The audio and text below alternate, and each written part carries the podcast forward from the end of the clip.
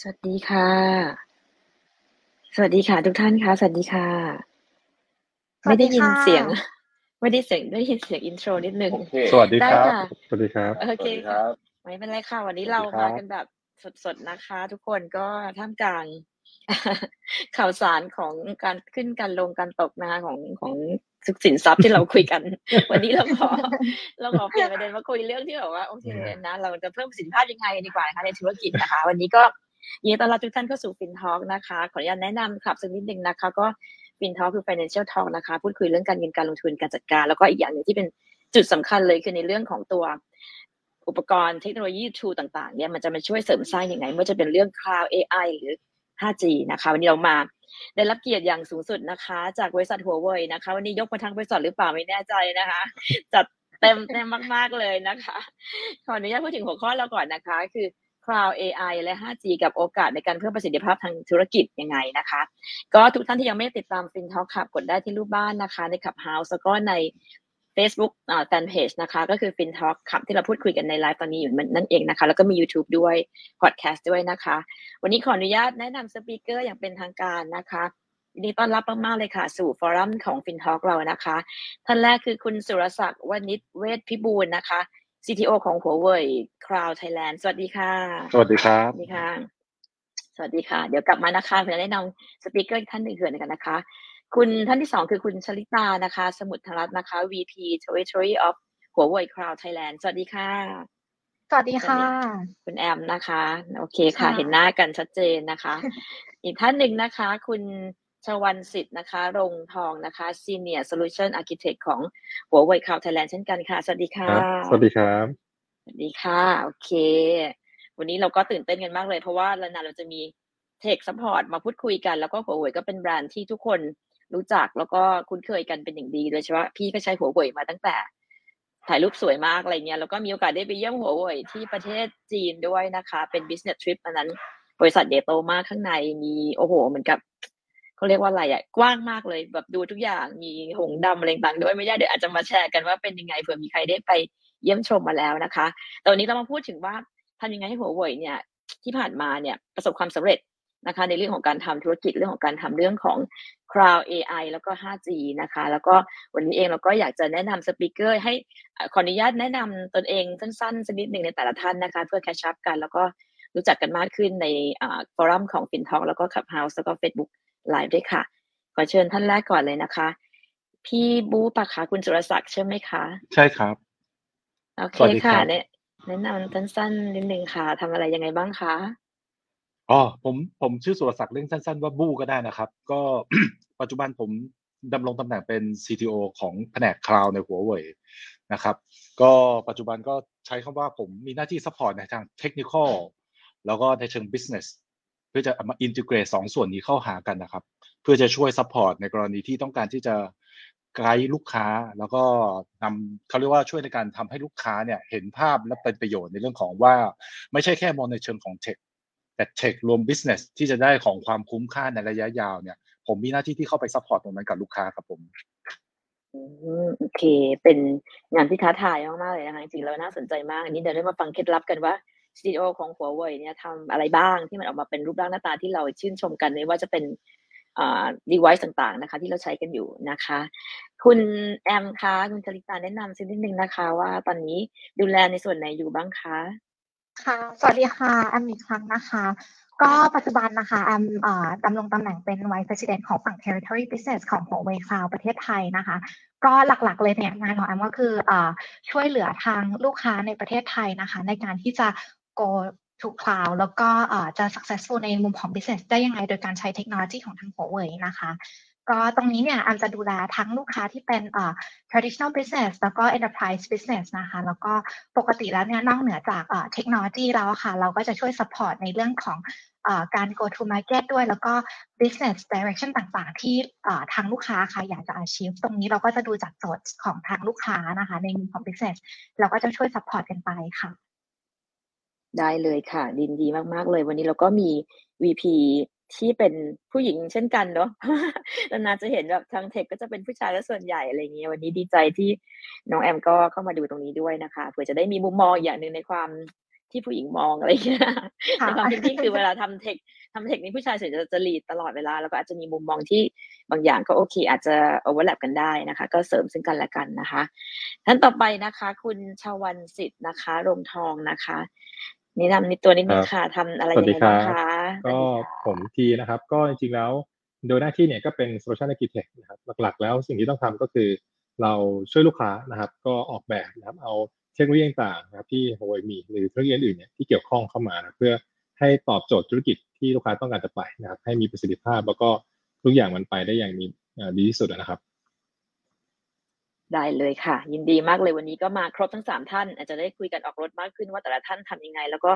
fulfill หน้าที่ cross synergy กันยังไงบ้างในแต่ละยูนิตของหัวเว่ยนะคะ แต่ก่อนอื่นเลยอยากจะกลับไปนิดนึงว่าอยากจะให้ทางพี่บูได้แชร์ business ของหัวเว่ยว่าตอนนี้มันมีอะไรยังไงบ้าง เพราะบางท่านก็อาจจะไม่เข้าใจว่าหัวเว่ยบางทีเราเห็นโทรศัพท์เราเห็นเดี๋ยวนี้เริ่มมี device ต่างๆ ที่มามากขึ้นนะคะ อาจจะมีแนะนำนิดนึงว่าตอนนี้ business ทั้งหมดของหัวเว่ยมีอะไรบ้างนะคะ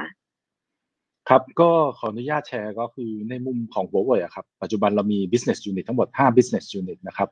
โดยที่ business unit แรกเนี่ยผมเชื่อว่าทุกๆท่านคงคุ้นเคยกันอย่างดีก็คือตัวไอตัวเรื่องของ carrier 5G นะครับเราทำตั้งแต่ 3G 4G 5G แล้ววันนี้ตรงตรงนี้พูดได้เต็มปากว่าเรามีไลเซนเรื่องของ patent นะครับในเรื่องของ 5G มากที่สุดในโลกนะครับแล้วก็เทคโนโลยีของ 5G เนี่ยเราใช้คำว่าเรามีความก้าวล้ำ ที่สุดในโลกณวันนี้นะครับ นอกจากในเรื่องของ carrier business นะครับ ต่อมาก็เป็นเรื่องของอีกอันหนึ่งที่ผมเชื่อว่าทุก ๆ ท่านก็คงคุ้นเคยกับหัวเว่ยเป็นอย่างดีเหมือนกัน ก็คือเรื่องของ device business หรือ consumer business unit นะครับ ก็เรื่องของมือถือหัวเว่ยนะครับ และปีนี้เราจะได้ยินผลิตภัณฑ์ใหม่ๆ นอกจากสิ่งที่หัวเว่ยเคยนำเข้ามาเช่นมือถือคอมพิวเตอร์ smart watch ถูกไหมครับ แล้วก็ smart band ทั้งหลายนะครับ ในเรื่องของคอน sumer เนี่ยเราจะเริ่มเห็นเช่น smart presenter หรือ beyond TV ของหัวเว่ยเราจะเริ่มเห็น ecosystem ของหัวเว่ยที่กำลังจะเข้ามานะครับ เราเริ่มมีพาร์ทเนอร์นำเข้ามาแล้ว เช่น เรื่องของไมโครเวฟเรื่องของอุปกรณ์ทั้งหลายนะครับ ที่เราใช้ใช้กันอยู่ทุกวัน สิ่งที่เป็นจุดโดดเด่นของหัวเว่ยก็คือ ในการใช้งานผลิตภัณฑ์ของหัวเว่ยตรงนี้ครับ เรามีสิ่งที่เรียกว่า Harmony OS ของเราเองอยู่ Harmony OS ตัวเนี้ย มันจะทำให้การทำงานของเราเนี่ยมันเขาเรียกว่า seamlessly มากขึ้นนะครับ เช่นกรณีผมผมยกตัวอย่างละกัน สมมติปัจจุบันเนี่ยเรามีอุปกรณ์ที่เป็นสมาร์ทอะไรสักอย่างนึงเราต้องใช้ smart สักอย่างนั้นนะเราจะต้องเอามือถือไป register โหลดแอปถูกไหมครับโหลดแอป register เพื่อจะใช้งาน แต่สำหรับคนที่ใช้หัวเว่ยที่เป็น Harmony OS สำหรับ consumer business เนี่ยแค่เอามือถือที่ support ตัวนี้ครับไปแตะมันก็จะขึ้นมาเลยครับว่าเราสามารถสั่งการอะไรเครื่องอุปกรณ์นั้นได้บ้าง โดยที่ไม่ต้องไปนั่ง โหลดแอป ลงทะเบียนนะครับ นั่นก็คือความง่ายของสิ่งที่หัวเว่ยกำลังจะนำเข้ามา แล้วก็จะมีเข้ามาเรื่อยๆครับ และล่าสุดที่เราเข้ามาแล้วก็ผมคิดว่าในกลุ่มของอิเล็กทรอนิกส์ในกลุ่มในเรื่องของสตาร์ทอัพสนใจมากๆ คือกลุ่มของเรื่องของ smart watch ที่สามารถทำเรื่องของทดเช็คเรื่องของไอ้เรื่องเขาใช้คำว่าความดันได้ blood pressure นะครับ โดยที่มี accuracy มีความน่าเชื่อถือและได้การเพราะว่าได้ certify ในเรื่องทางการแพทย์ด้วย นะครับนั่นก็คือสิ่งที่หัวเว่ยในมุมของ consumer business ทีนี้นอกจาก consumer business แล้วเรามีอะไรนะครับก็เนื่องจากเราเป็นเรามีความสามารถด้าน ICT เรามี network แล้ว สิ่งที่เราทำมาคือเราเอาความสามารถเหล่านั้นนี่ยครับมาพัฒนาเป็น product สำหรับที่ใช้ในองค์กรทั้งหลาย เช่น server Wi-Fi 6 อย่างเงี้ยครับ พวกเน็ตระบบโครงข่ายภายในองค์กร นั่นก็เป็นอีกหนึ่ง business unit ของ Huawei นะครับ ต่อมาคือ business unit ที่ 4 ครับ ซึ่งเป็น business unit ที่พวกเราเนี่ย ไม่ว่าจะเป็นทาง ผมคุณชลิตาแล้วคุณชวันศิลป์อยู่ ก็คือเรื่องของ cloud business unit นะครับ อันนี้ก็เป็นจริงๆหัวเว่ยเราทำ cloud มา ผมใช้คำว่าเกือบเกือบสิบปีละแต่สิ่งหนึ่งที่เราเราตัดสินใจว่าเมื่อ 5G มาเราก็เลยตัดสินใจว่างั้น เราต้องทำคลาวที่เป็นแบรนด์ของหัวเว่ยเอง ก่อนนั้นเราไปทำ OEM ทำให้คนอื่นมาตลอดนะครับ ฉะนั้น 2017 เราเลยก่อตั้ง business unit นี้ขึ้นมา ปัจจุบันในเรื่องของ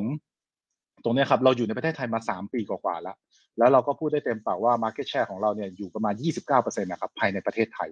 นะครับ ซึ่งตรงนี้ก็คือผมใช้คำว่าเป็นเป็นเป็น business public cloud ที่โตเร็วมากๆนะครับในประเทศไทยนะครับ แล้วก็ในกรณีที่ประเทศจีนเราก็จากที่ nobody วันนี้เราขึ้นมาเป็นอันดับ 2 แล้ว เป็นอย่างรวดเร็วครับ แล้วก็ business unit สุดท้ายครับ คือไม่แน่ใจว่าทุกคนอาจจะเคยเห็นละ solar power นะครับวันนี้เราเริ่มเห็น solar power คนเริ่มให้ความสนใจกันมากขึ้น ซึ่งในส่วนของ solar power เนี่ยสิ่งที่สำคัญที่สุดก็คือ 1. ส่วนที่ทำหน้าที่รับปรับจากพลังงานแสงถูกไหมครับ มาเป็นเรื่องของพลังงานไฟฟ้า อันนั้นอะไม่ใช่หัวเว่ยนะครับ ผมออกตัวก่อนเลย สิ่งที่หัวเว่ยทำก็คือ เราเอาพลังงานไฟฟ้าที่ได้รับจากไอ้ตัวไอ้ตัวไอ้ solar power เนี่ยครับมามา convert มาเป็นไฟที่ใช้ในบ้าน ตัวอินเวอร์เตอร์ตัวเนี้ยครับหัวเว่ยเป็นคนทำ และอินเวอร์เตอร์ของหัวเว่ยเนี่ยผมพูดได้จากข้อมูลที่เราได้มาคือ เราเป็นอันดับหนึ่งในโลก และในประเทศไทยเราก็มี Market Share ที่เป็นอันดับหนึ่งเหมือนกันนะครับก็คือ Digital Power นะครับซึ่ง Business Unit สุดท้ายของหัวเว่ยนอกจากเรื่องของ Solar Power แล้วอีกอันหนึ่งที่เราจะเริ่มเห็นก็คือ EV Charger นะครับก็คือจะเป็นตัวสถานีชาร์จครับที่มีไฟระดับ 150-160 กิโลวัตต์เนี่ยก็หัวเว่ยเป็นหนึ่งในผู้ provider ตรงนี้เหมือนกันนะครับแล้วก็ตัว control รถครับ ตัวการควบคุมการใช้พลังงานในรถไฟฟ้านะครับหัวเว่ยก็มีตัวโมดูลที่สามารถไปช่วยให้รถไฟฟ้า สามารถใช้พลังงานได้อย่างมีประสิทธิภาพสูงสุดนะครับ นี่ก็คือภาพรวมของ business unit ทั้ง 5 business unit ของหัวเว่ยครับผมโอเคครับ ผมได้ฟังแล้วน่าสนใจมากเลยนะครับถือว่ามีแบบมี business model หลาย ๆ อย่างนะครับคอย support กันพี่บูแต่ผมถามอย่างนี้หน่อยครับเผื่อเผื่อนี่เป็นไอเดียนะครับเอ่อผมว่าประเทศจีนนะเป็นก็เป็นประเทศที่แบบชั้นนำของโลกแน่นอนนะครับ แล้วตอนเนี้ย เล็งอะไรครับ เรื่องเรื่องแบบอนาคตเรื่อง future ของเทรนด์เนี่ยครับเขาเขาดูอะไรอยู่แล้วเขาจะมาสร้างตรงนี้ยังไงให้ประเทศจีนหรือทั่วโลกนี้ก่อนนะครับขอขอเป็นภาพใหญ่หน่อยครับอาจจะเราเราตรงนี้ให้ฟังหน่อยครับ future trend คืออะไรครับได้ครับ ก็ก่อนอื่นเลยผมผมขออนุญาตแชร์อย่างนี้ครับคือทางหัวเว่ยเองเนี่ยเรามีการเก็บข้อมูล เก็บข้อมูลทั้งจากภายในของหัวเว่ยเอง จากลูกค้าแล้วก็จ้างทำทีมที่ทำวิจัยพัฒนานะครับแล้วเราก็ทั้งหมดเนี่ยมารวมกัน เราเรียกว่า Intelligent World 2030 เป็นทิศทางที่หัวเว่ยมองว่านั่นคือสิ่งที่จะเกิดขึ้นภายในอนาคตภายในอีกไม่เกิน10ปีข้างหน้านี้นะครับ ซึ่งตรงเนี้ยสิ่งแรกที่หัวเว่ยพูดเลยก็คือหัวเว่ยมองว่าเรื่องของทุก ๆ สิ่งทุกอย่างในโลกอนาคตจะเชื่อมโยงเข้าหากันครับ infrastructure ไม่ว่าจะเป็นทั้งมีสาย ไร้สายนะครับ ไร้สายเช่น Wi-Fi 5G นะครับ ระบบพวกนี้ทุกอย่างจะ connect เข้าหากันหมด แล้วสามารถที่จะ sensing กันได้ เราได้ยินคำว่า IoT ถูกไหมครับ IoT ก็คือการ sensing การที่สามารถเก็บข้อมูล รับรู้สภาพแวดล้อมทั้งหลาย และ connect เข้าหากันนะครับ ซึ่งนั่นก็คือเป็นสิ่งที่หัวเว่ยมองว่านั่นกำลังจะเป็นสิ่งที่เป็น แต่มันจะทิศพัฒนาไปในมุมมองที่เรียกว่า เราจะเอาสิ่งที่เรียกว่าไอ้ปัญญาประดิษฐ์หรือ AI เนี่ยมาช่วยให้การควบคุม การเชื่อมโยงตรงนี้มีความฉลาดขึ้น ใช้พลังงานที่มีประสิทธิภาพมากขึ้นในการเชื่อมโยงด้วยนะครับ นอกจากการเชื่อมโยงตรงนี้แล้ว สิ่งหนึ่งที่จะเกิดขึ้นตามมาก็คือเรื่องของการ computing ที่จะมีการเปลี่ยนแปลงครับ จะมีการพัฒนาเรื่องของการ computing ไปอย่างก้าวกระโดดนะครับ อย่างแรกก็คือเราจะเห็นอย่าง cloud เนี่ยครับเป็นหนึ่งในเรื่องของเป็น resource ในเรื่องของ computing ที่มีขนาดมหาศาลถูกไหมครับ แล้ว computing ตรงนี้ก็จะสามารถใช้เช่น เราจะเห็นสิ่งการใช้เล่นเรื่อง AI ที่ต้องใช้ computing มหาศาล การเรื่องการมาของเรื่อง Metaverse ถูกไหมครับ เรื่องของ VR AR พวกนี้ก็ต้องใช้ computing มหาศาลครับ ซึ่งพวกนี้ก็จะเป็นการผลักดันให้เกิดการพัฒนาในเรื่องของ computing computing จะมีการมองไปถึงอนาคตหัวเว่ยมองว่า มันจะอาจจะไม่ใช่เป็นแค่เป็นซิลิคอนที่เป็นเวเฟอร์อีกต่อไปแล้ว อนาคตจะเป็นเรื่องของ optical computing นะครับ ก็คือจะมีการใช้พลังงานแสงนะครับ ช่วยในการ compute ทำให้เรื่องของ CPU ที่ระบบมันร้อนขึ้นทุกวันกลายเป็นเย็นลง แล้วก็ไม่จำเป็นต้องมีทรานซิสเตอร์ gate ขนาดนั้น แต่สามารถได้ประสิทธิภาพที่สูงขึ้นนะครับ นั่นก็คือเรื่องของการเอา computing มาใช้นะครับ นอกจากนี้ครับก็เป็นเรื่องของอย่างที่หัวเว่ยมองครับ เรื่องของ power เราจะเห็นว่าทั่วโลกครับ เริ่มมองเขาว่า net zero ภายใน 2050 นั่นคือสาเหตุที่หัวเว่ยมองว่าเรื่องของไอ้ดิจิทัลพาวเวอร์เนี่ยเป็นหนึ่ง business unit ที่สำคัญมากๆ หัวเว่ยก็เลย โฟกัสไปตรงนี้ด้วยนะครับ ทุกๆ คนในโลกครับจะให้ความสำคัญเรื่องของการหนึ่งลดการใช้พลังงาน แล้วก็มีการใช้พลังงานธรรมชาติ มาใช้ให้เกิดประโยชน์มากขึ้นนะครับ เอา AI มาช่วยในการควบคุมให้การใช้พลังงานที่มีประโยชน์แล้วก็มีประสิทธิภาพสูงขึ้น และสุดท้ายที่ขาดไม่ได้ครับ สิ่งหนึ่งที่กำลังเป็นเทรนด์และทุกคนกำลังให้โฟกัส ก็คือเรื่องของ smart automobile ก็คือเรื่องของทิศทางของเรื่องรถไร้คนขับลดความ smart ของรถยนต์ นั่นก็เป็นหนึ่งในทิศทางที่ ทุกคนกำลังพยายามที่จะ push ไปนะครับจะเห็นว่าหัวเว่ยครับในปีที่ผ่านมาเนี่ยเราก็เปิดตัวตัว AITO M5 ผมไม่แน่ใจว่าคุ้นเคยกันหรือเปล่า ก็คือเป็นรถยนต์นะครับที่หัวเว่ยร่วมพัฒนากับบริษัท partner ของเราในประเทศจีนนะครับเป็นรถของหัวเว่ยปัจจุบันที่ประเทศจีนนะครับจากการเปิดตัวของเราเพียงไม่กี่เดือนปัจจุบันเรามาเป็นอันดับ 2 ในประเทศจีนแล้วนะครับใน segment นั้นนะครับนั่นก็คือทิศทางที่หัวเว่ยมองครับอย่างแรกก็คือเรื่องของทุกๆอย่างจะ connect เข้าหากัน นะครับ sensing เข้าหากันได้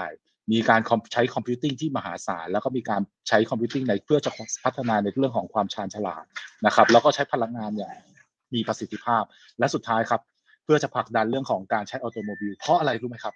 เพราะสุดท้ายชีวิตคนจะเริ่มเปลี่ยนทิศทางครับ เราเคยมองว่ารถเป็นการขับ อีกหน่อยรถจะเป็น third space ครับ เป็นที่ที่เราจะทำงานหรือทำอะไรบางอย่างในรถ ไม่ใช่เป็นแค่การขับอีกต่อไป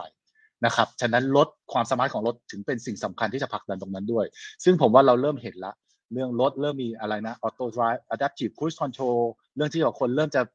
เราเริ่มติดเราเริ่มต้องใช้มือถือ เราเริ่มทำงาน แต่นั้นเราจะทำไงที่ทำให้มีประสิทธิภาพสูงครับ ฉะนั้นเรื่องรถจะต้องฉลาดเป็นสิ่งที่สำคัญเหมือนกันครับ นั่นก็คือทิศทางที่หัวเว่ยมองไว้ครับ ภายใน 2030 ครับผม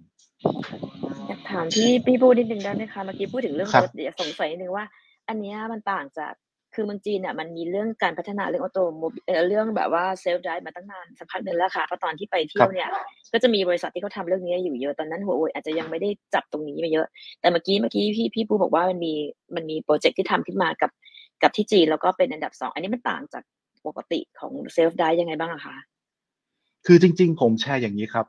คือหัวเว่ยอะเนื่องจากว่าหัวเว่ยเป็น technology partner แล้วเราใช้คำว่า เราเป็น leading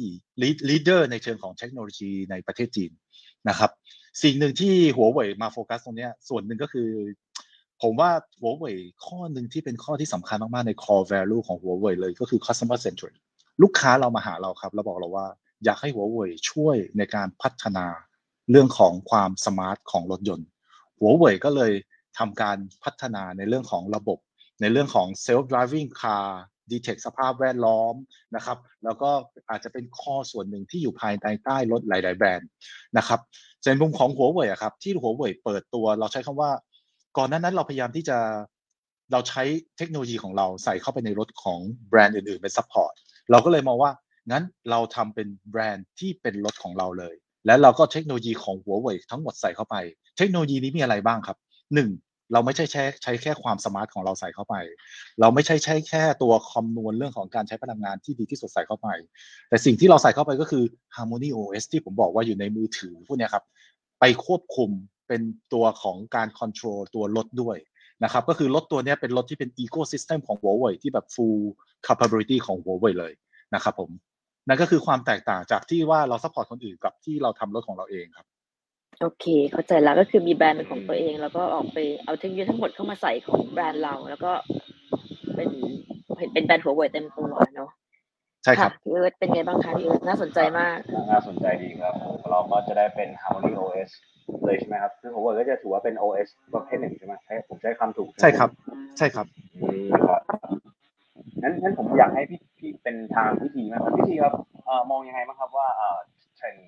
ของทั้งจีนนะผมผมไม่แน่ใจพี่พี่ๆทั้งเคยน่าจะเคยไปอยู่จีนด้วยเลยเปล่าครับเพราะว่าด้วยความที่เห็นเหมือนมันเล่าไอเดียได้ประมาณนี้เลยใช่ไหมครับของผมอาจจะแค่เคยเคยไปเคยไปเคยไปเที่ยวนะครับอาจจะไม่ไม่ไม่ได้ไปอยู่ครับ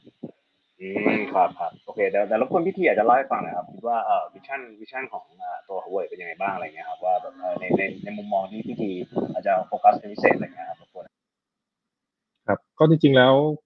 เอ่ออย่างที่ พี่บูเล่าฟังนะครับว่าหัวเว่ยก็จะมี5 business unit ใช่ไหมครับแต่ว่าชิ้น5 business unit เนี้ยก็อาจจะ align กับตัว mission mission ของเรานะครับที่จะไปนะครับก็ที่ผ่านมาหัวเว่ยจะค่อนข้างโฟกัสกับอ่อสิ่งที่ลูกค้าต้องการครับก็คือเป็นแบบ customer centricity ค่อนข้างเยอะนะครับแล้วก็อย่างเทคโนโลยีที่ที่เราพัฒนามาอย่างทุกวันนี้ที่มันมีอยู่ในตอนนี้เลยเนี่ยหรือที่จะมุ่งไปครับก็อย่างเช่นอ่า AI อย่างเงี้ยนะครับ Data ต่างๆใช่ไหมครับตัวฮาร์ดแวร์ต่างที่ทำขึ้นมาครับเพราะอย่างนึกภาพว่า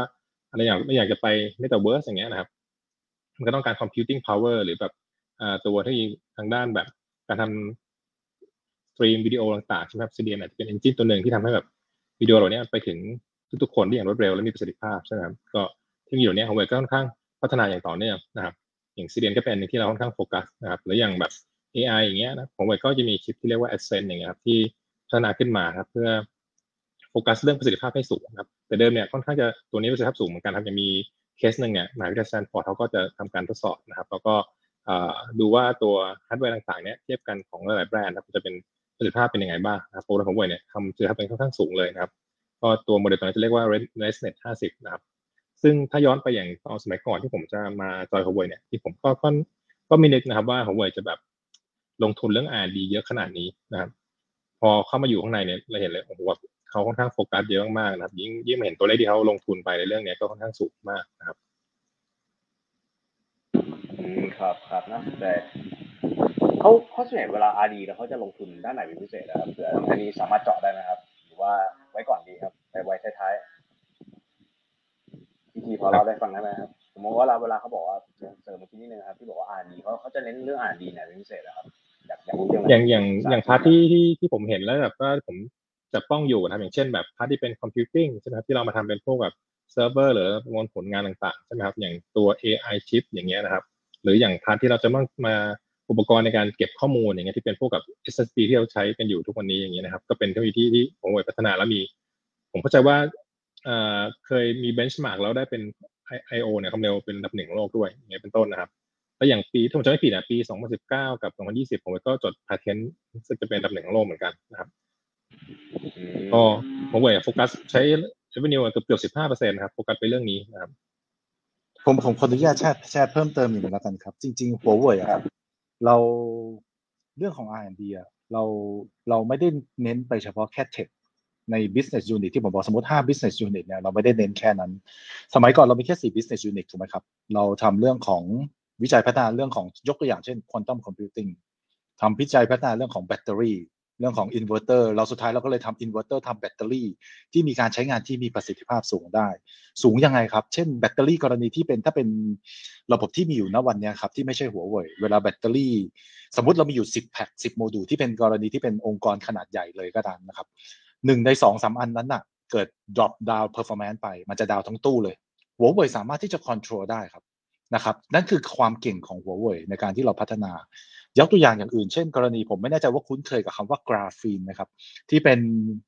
วัตถุดิบที่ใช้ในพัดเป็น material ที่ใช้ในปัจจุบันนะครับ ที่มีความแข็งแกร่งสูง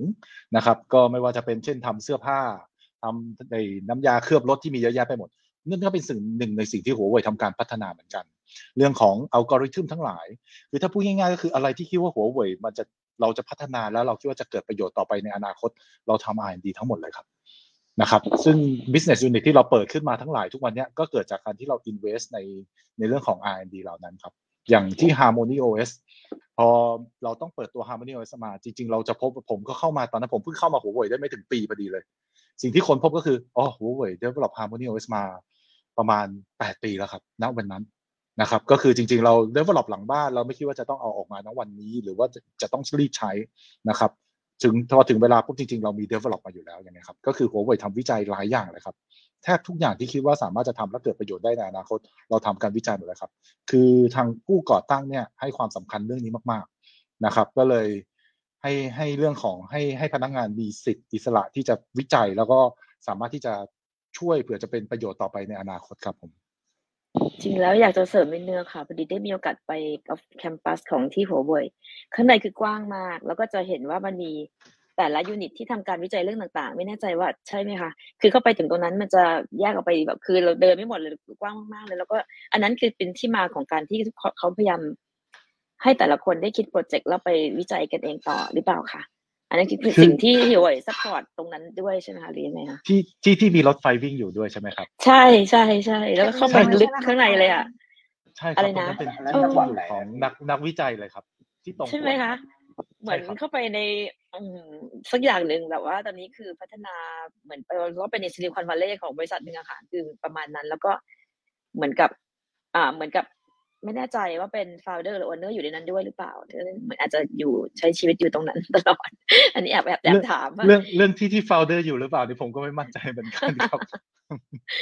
น่าสนใจมากโอเคแต่ว่า developer อยู่ตรงนั้นครับ คือเราเราสร้าง environment ให้ให้เขาเรียกว่าก็ก็เหมือนบริษัทฝรั่ง ก็คือ environment ที่มีความเรียกว่าเกิดเกิดความคิดสร้างสรรค์นะครับ แต่ที่ที่ไปอะครับ ที่ที่คุณออร่าไปอะคือคือ off คือ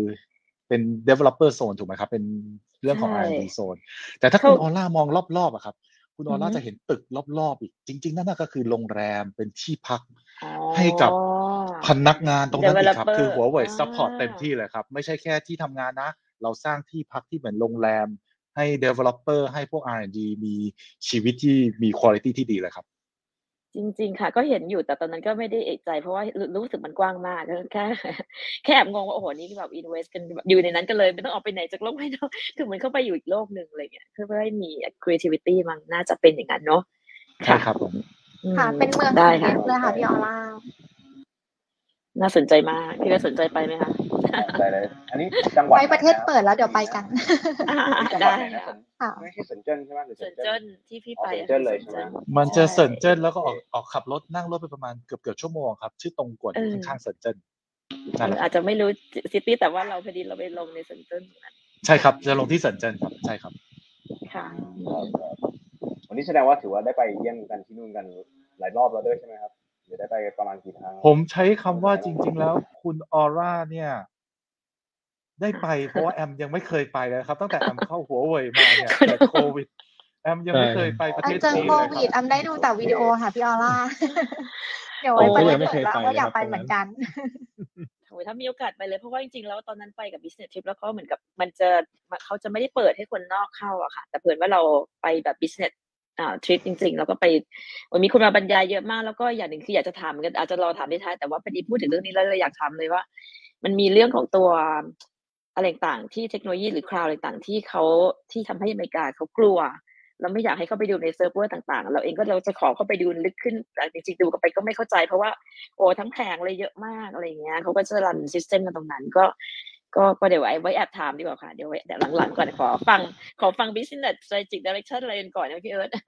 ได้ใช่ได้เป็นครัยังบไงบ้างเอ่ยค่ะ เชิญค่ะได้ได้ไอเดียต่ปอระมาค่ะณหนึงนะครับอาจจะอันนี้เราถามคุณแอมหน่อยแล้วกันครับคุณแอมครับอาจจะทั้งทั้งพี่พี่ทั้งสองทั้งพี่บูพี่ทีได้เล่าถึงเรื่องเทคเรื่องอะไรอย่างเงี้ยไปแล้วโอ๊ตแล้วอย่างค่ะบวยเขาอินเวสด้านอื่นอะไรอีกบ้างไหมครับอาจจะแนะนำในฝั่งที่คุณแอมดูหนะครับ จริง ๆ แล้วเนี่ยเอ่อพิธีได้เล่าเกี่ยวกับเรื่องของเทคไปเรียบร้อยแล้วนะคะ แต่ว่าสิ่งหนึ่งที่ทางหัวเว่ยอะค่ะมุ่งนะมุ่งมุ่งที่จะพัฒนานะคะ คืออย่างเช่นว่าตอนที่แอมเข้ามาจอยอะค่ะคือแอมจะเห็นเลยว่าอันแรกเฟสที่ทาง CEO ชอบพูดเสมอก็คือว่าจะเป็นเกี่ยวกับเรื่องของหัวเว่ย Cloud in Thailand for Thailand นะคะ คือหัวเว่ยอะค่ะ มุ่งเน้นที่จะเติบโตไปพร้อมกับทางประเทศไทยอะค่ะ สิ่งที่ทางหัวเว่ยอะค่ะ พยายามที่จะทำออกมาเนี่ยก็คือเทคโนโลยี อย่างเช่นเอ่ออย่างหัวเว่ย Cloud อย่างเงี้ยค่ะ จะมีพวกเอ่อ AI เทคโนโลยีที่ทางอ่าหัวเว่ยคลาวเนี่ยพัฒนาออกมา แล้วพยายามที่จะทำให้ลูกค้าไม่ว่าจะเป็นเทคเอง หรือว่าเอ่อฝั่งไอทีนะคะ สามารถเข้าถึงได้ง่ายขึ้นนะคะแอมยกตัวอย่างอย่างเช่นว่าเอ่อตัว OCR ค่ะภาษาไทยเนี่ยอันนี้เนี่ยทางหัวเว่ยเนี่ยพยายามที่จะ localize ให้กับทางประเทศไทยมาก ๆ เลยนะคะ ซึ่งอันเนี้ยแอมต้องบอกว่าตัว OCR เนี่ยถ้าเกิดว่าหลาย ๆ ท่านเองเนี่ยไม่ได้อยู่ในเทคเนี่ยเอ่อจริงแล้วมันเป็นเทคโนโลยีในการสแกนตัวเอ่อ ID card อะค่ะอย่างเช่นบัตรประชาชนของไทยอะค่ะก็คือสามารถที่จะอ่านเอ่อภาษาไทยได้เลยนะคะที่เป็นตัวเทคมันย่อมาจากอะไรนะค่ะ OCR เนี่ยอ่า OCR พี่ว่าคะตัวเต็มเรียกว่าอะไรนะคะเดี๋ยวจะได้รู้อะไรนะครับเป็น OCR ตัว OCR อ๋อตัวเต็มอะไรค่ะอะไร optical character recognition ครับ ก็คือพูดง่ายๆ มันเป็นเทคโนโลยีที่เอาภาพถ่ายมาแกะเอาตัวอักษรออกมา แล้วก็เปลี่ยนมาเป็น text ในคอมพิวเตอร์เลยครับนะครับ ที่แอมพูดจงเช่นถ่ายบัตรประชาชนปุ๊บ ก็ส่งขึ้นข้อมูลขึ้นมาสามารถนำไปใช้งานเป็น database ในส่งเข้าไปใน database ได้เลย มันเป็น format ที่ผมใช้คำว่าอย่างนี้ครับ คือถ้าเป็นปกติ OCR ที่เราใช้ที่อื่นเนี่ยก็คือสมมติเราสแกนเสร็จใช่ไหมครับ เช่นสุรศักดิ์วันนี้เวทพิบูลมันจะขึ้นมาเป็น แล้วก็ชื่อที่อยู่เรียงกันไปเลย แต่หัวเว่ยจะขึ้นมาเลยครับว่า ชื่อสุรศักดิ์นามสกุลวันนี้เวทพิบูลที่อยู่ก็คือที่อยู่ตามนี้มันจะเป็นฟิลที่พร้อมที่จะเอาไปใช้ในฐานข้อมูลได้เลย นั่นคือจุดเด่นของหัวเว่ยนอกจากความแม่นยำสูงแล้ว ยังสามารถ ready ที่จะเอาไปใช้ได้ด้วยครับ อันนี้ใช้ได้กับภาษาอื่นด้วยใช่ไหมคะจริงๆเราได้ภาษาอื่นด้วยค่ะจีพี่ออภาษาร่า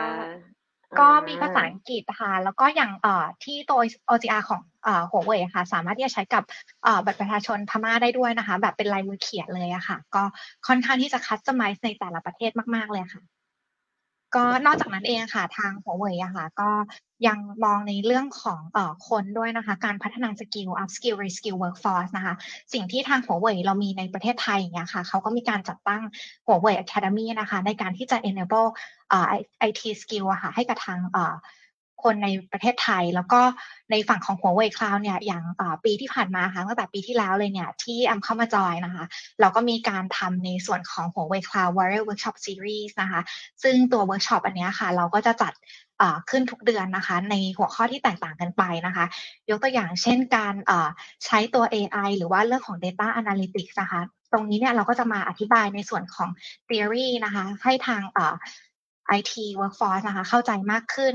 แล้วก็นอกเหนือจากนั้นเองเนี่ยเราก็จะมีตัว demo หรือว่าอาจจะมี hands on lab ให้ทาง IT ค่ะสามารถเข้ามาฝึกมือได้ด้วยนะคะ ซึ่งตรงนี้เนี่ยก็จะพัฒนา skill ของ IT ในหลากหลายด้านนะคะแล้วในมุมของประเทศไทยอะค่ะความที่หัวเว่ยเนี่ยมาลงทุนเยอะๆนะคะ คือก็สามารถที่จะมา build ในส่วนของ ecosystem ในประเทศไทยให้แข็งแรงได้ด้วยค่ะ คือต้องบอกเลยว่าในส่วนของ หัวเว่ยเองเนี่ยอำรู้สึกว่าเขาค่อนข้างที่จะมาลงทุนในประเทศเราเยอะมากๆนะคะ แล้วก็ทำในส่วนของ localized service ค่ะที่จะ support ลูกค้าในไทยค่ะ อย่างสปาร์กด้วยหรือเปล่าครับแอมอ่าอย่าง Spark ใช่ไหมคะ ตัว Spark โปรแกรมอันนี้เนี่ยก็เราจะมีเอ่อเป็นเหมือน Spark โปรแกรมในการที่จะช่วยทางเอ่อสตาร์ทอัพอะค่ะในการเอ่อเหมือน grow นะคะคือตั้งแต่ build เลยเป็น seed stage เนี่ยจนถึงการ go to market นะคะแล้วก็จะมีเอ่อ mentor ที่จะเข้ามาในการให้คำ ปรึกษานะคะ ว่าในมุมของ business เนี่ยมันควรจะเป็นในรูปแบบไหน แล้วก็พอที่จะทำเป็น solution ออกมาค่ะ เราก็ยังมามองด้วยกันนะคะว่าการที่เราจะเติบโตไปพร้อมกับกลุ่มสตาร์ทอัพอะค่ะทางหัวเว่ยเนี่ยเราสามารถที่จะ support ในเรื่องไหนบ้างนะคะ ไม่ใช่แค่เรื่องของเทคโนโลยีแพลตฟอร์ม แต่ว่าการ go to market หรือว่าการที่จะทำให้สตาร์ทอัพอะค่ะเติบโตไปพร้อมกับเราค่ะ ผมขอยกตัวอย่างง่ายๆครับเชิญเชิญก่อนก็ได้ครับ่าคิดว่ามันเหมือนกับ accelerate ประมาณนั้นใช่ไหมคะ ที่เราจะเปิดโอกาสให้สตาร์ทอัพต่างๆ เข้ามาเสนอไอเดียอย่างเงี้ยหรอคะคล้ายๆแบบนั้นเลยหรอคะของทางหัวเว่ยที่ที่เป็นเมื่อกี้โปรแกรมที่ว่าที่แอมพูดถึงอะค่ะค่ะใช่ค่ะพี่ออร่าค่ะเหมือนเป็น hackathon นะครับ แล้วพอ winner top winner เราก็สามเราจะมีเครดิตของหัวเว่ย Cloud ให้ เราก็จะมีพาไปแบบ go to market เช่น ไปประเทศจีนหรือหัวเว่ยมีอีเวนท์ที่ต่างประเทศ เราก็จะพาสตาร์ทอัพกลุ่มนี้ไปเปิดตัวด้วยครับ อืม น่าสนใจค่ะ อันนี้คือเฉพาะที่ไทยแล้วยังค่ะ หรือเปิดเปิดทั่วทั่วจริงๆแล้วเป็น global program ค่ะ อันนี้คือเราจะเปิดให้หลาย ๆ ประเทศอะค่ะ ที่เข้ามาจอยในโปรแกรมนี้ค่ะ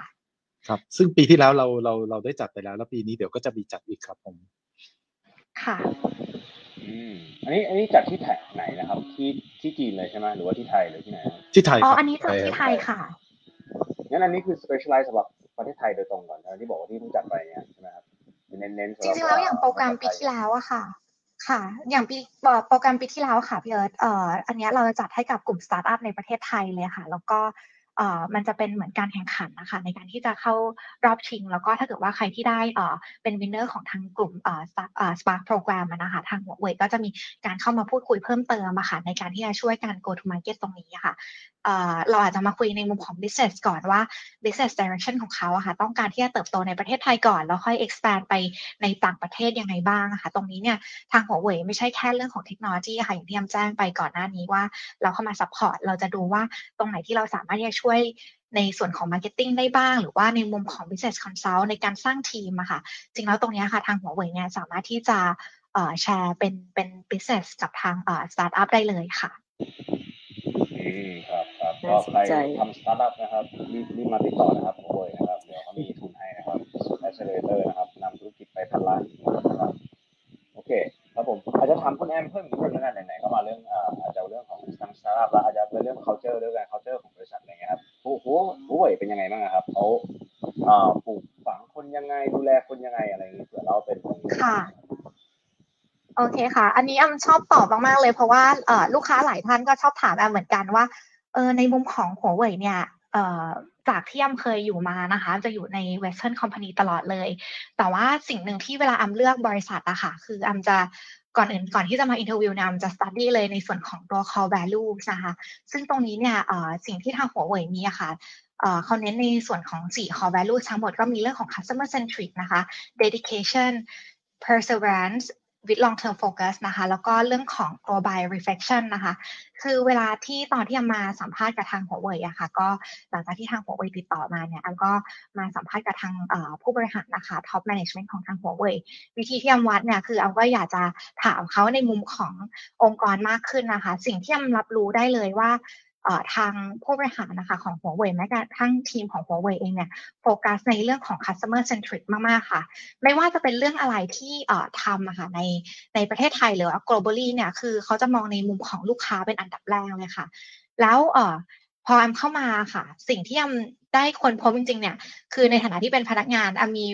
อันต้องบอกว่ามีแบรนด์ perception อย่างหนึ่งเลย ในฐานะที่ก่อนเข้ามานะคะ แล้วก็พอเข้ามาเนี่ยอันรู้สึกว่าอันมี experience อีกแบบหนึ่งนะคะ ซึ่งอันมี experience gap อันต้องบอกว่าเวลาอันพูดถึงเรื่อง experience gap ในในมุมขององค์กรเนี่ย ส่วนใหญ่คนจะคิดว่าเรามี perception ที่ดี แล้วพอมาเจอ experience แล้วแล้วมันจะ drop ลงใช่ไหมคะ แต่ในมุมของหัวเว่ยเนี่ยต้องบอกเลยว่า ตอนแรกอันว่ามีดาวเยอะเหมือนกันตอนที่เข้ามา แต่ว่า ความที่ว่าได้ยินในตลาดหลาย ๆ เรื่องนะคะ แต่ว่าพอได้เข้ามาจริงๆเนี่ยแอมรู้สึกว่าแบรนด์ perception ของแอมเนี่ย ตอนแรกที่มันแบบอยู่ในระดับแบบมีเดียมากๆค่ะ ก็พอเข้ามาได้สัมผัสจริง ๆ กับทีมกับเทคโนโลยีเองค่ะ คือแอมรู้สึกว่าแอมประทับใจมากๆเลยกับการที่เข้ามาร่วมงานกับทางหัวเว่ยอะค่ะหัวเว่ยเรามี culture ที่เป็น work hard แต่ว่าแอมรู้สึกว่าแอมสนุก กับการทำตรงนี้ แล้วก็ได้เรียนรู้อะไรใหม่ๆ หลาย ๆ เรื่องนะคะ อย่างเช่นในปีที่แล้วที่แอมเข้ามาค่ะแอมรู้สึกว่าในปีปีหนึ่งที่แอมอยู่ในหัวเว่ยเนี่ยแอมได้เรียนรู้อะไรเยอะมาก ๆ เลย ถ้าเกิดเทียบกับที่ผ่านมาเนี่ยอาจจะใช้เวลา 2 ปีในการที่จะเรียนรู้ทั้งหมดอะค่ะแต่ว่าในหัวเว่ยเนี่ยคือทุกอย่างมันแบบค่อนข้างเร็วนะคะ แล้วก็มีการ change ค่อนข้างเร็วเหมือนกัน ก็ได้เรียนรู้อะไรในในหนึ่งปีค่ะ แล้วก็นอกจากนั้นเองอะสิ่งที่แอมประทับใจเลยเนี่ยคือเรื่องของ customer centric อย่างที่แอมกล่าวไว้นะคะพี่เอิร์ธก็อ่อแอมรู้สึกว่าเป็นบริษัทที่แอมสัมผัสได้เรื่องของ customer centric เนี่ยตั้งแต่ top management ลงมาถึง working team นะคะในสิ่งที่ไม่ว่าจะเป็น decision อะไรอะคะ่ะเราจะอมองในมุมของ customer เป็นหลักเลยต้องบอกว่าความสำเร็จของหัวเว่ยในวันนี้ค่ะ ก็คือเรามองว่า ความสำเร็จของลูกค้าเนี่ยก็คือความสำเร็จของเราอะนะคะ แล้วอะไรที่เราทำให้ลูกค้าเนี่ยได้ happy หรือว่าได้เติบโตไปนะคะ เราก็พร้อมที่จะ support นะคะไม่ว่าจะเป็นในเรื่องของเทคโนโลยีเอง หรือว่าในมุมของการที่จะเป็น strategic partner นะคะ คือเรามองลูกค้าเป็น strategic partner ค่ะ อะไรที่ทางเราสามารถที่จะทำให้ลูกค้าได้ค่ะ เราก็ยินดีมาก ๆ เลยค่ะแอมยกตัวอย่างแอมรู้สึกว่าประทับใจอีกเรื่องหนึ่งก็คือแบบ เวลาที่ลูกค้าค่ะมีการที่จะย้าย workload นะคะสมมติว่ามีการที่จะ implement ระบบใหม่ๆอะค่ะ ขึ้นบนหัวเว่ยคลาวเนี่ย คือทีมอะค่ะพร้อมที่จะอยู่กับลูกค้านะคะ อย่างแอมเองเนี่ยคือรู้สึกแอมมีความสุขกับการที่แอมจะอยู่กับลูกค้าตอนดึก ๆ เพราะว่าส่วนใหญ่เวลาเขา cut off เอ่อระบบอะค่ะเขาจะ cut off ตอนกลางคืน แล้วบางครั้งเนี่ยเราอยู่กันถึงแบบตีสองตีสามเลยนะคะ เพื่อที่จะดูว่าลูกค้าแบบ successful หรือเปล่า แล้ว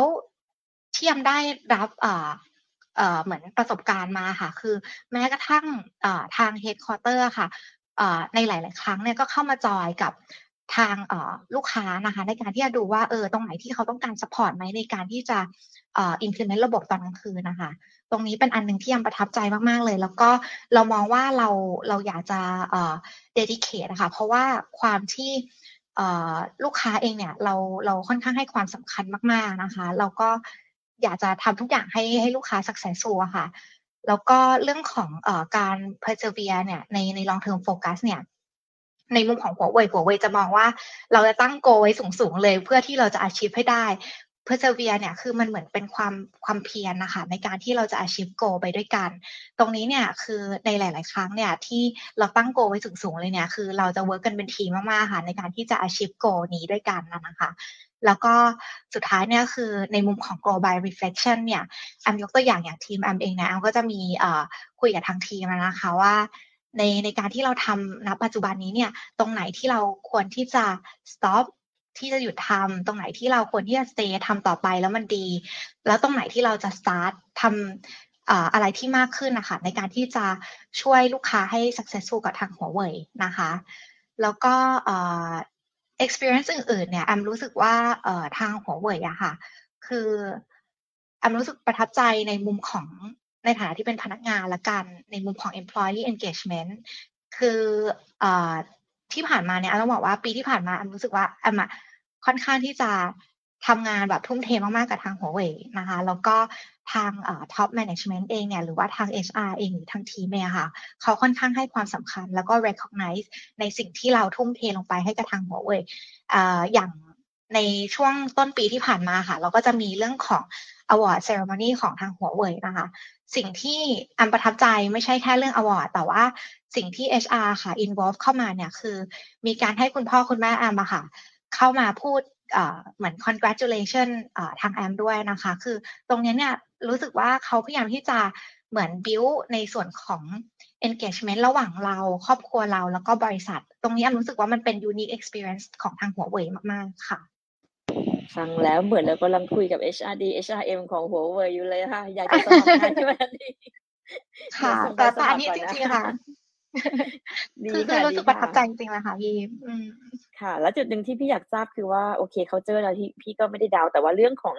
ภาษาเนี่ย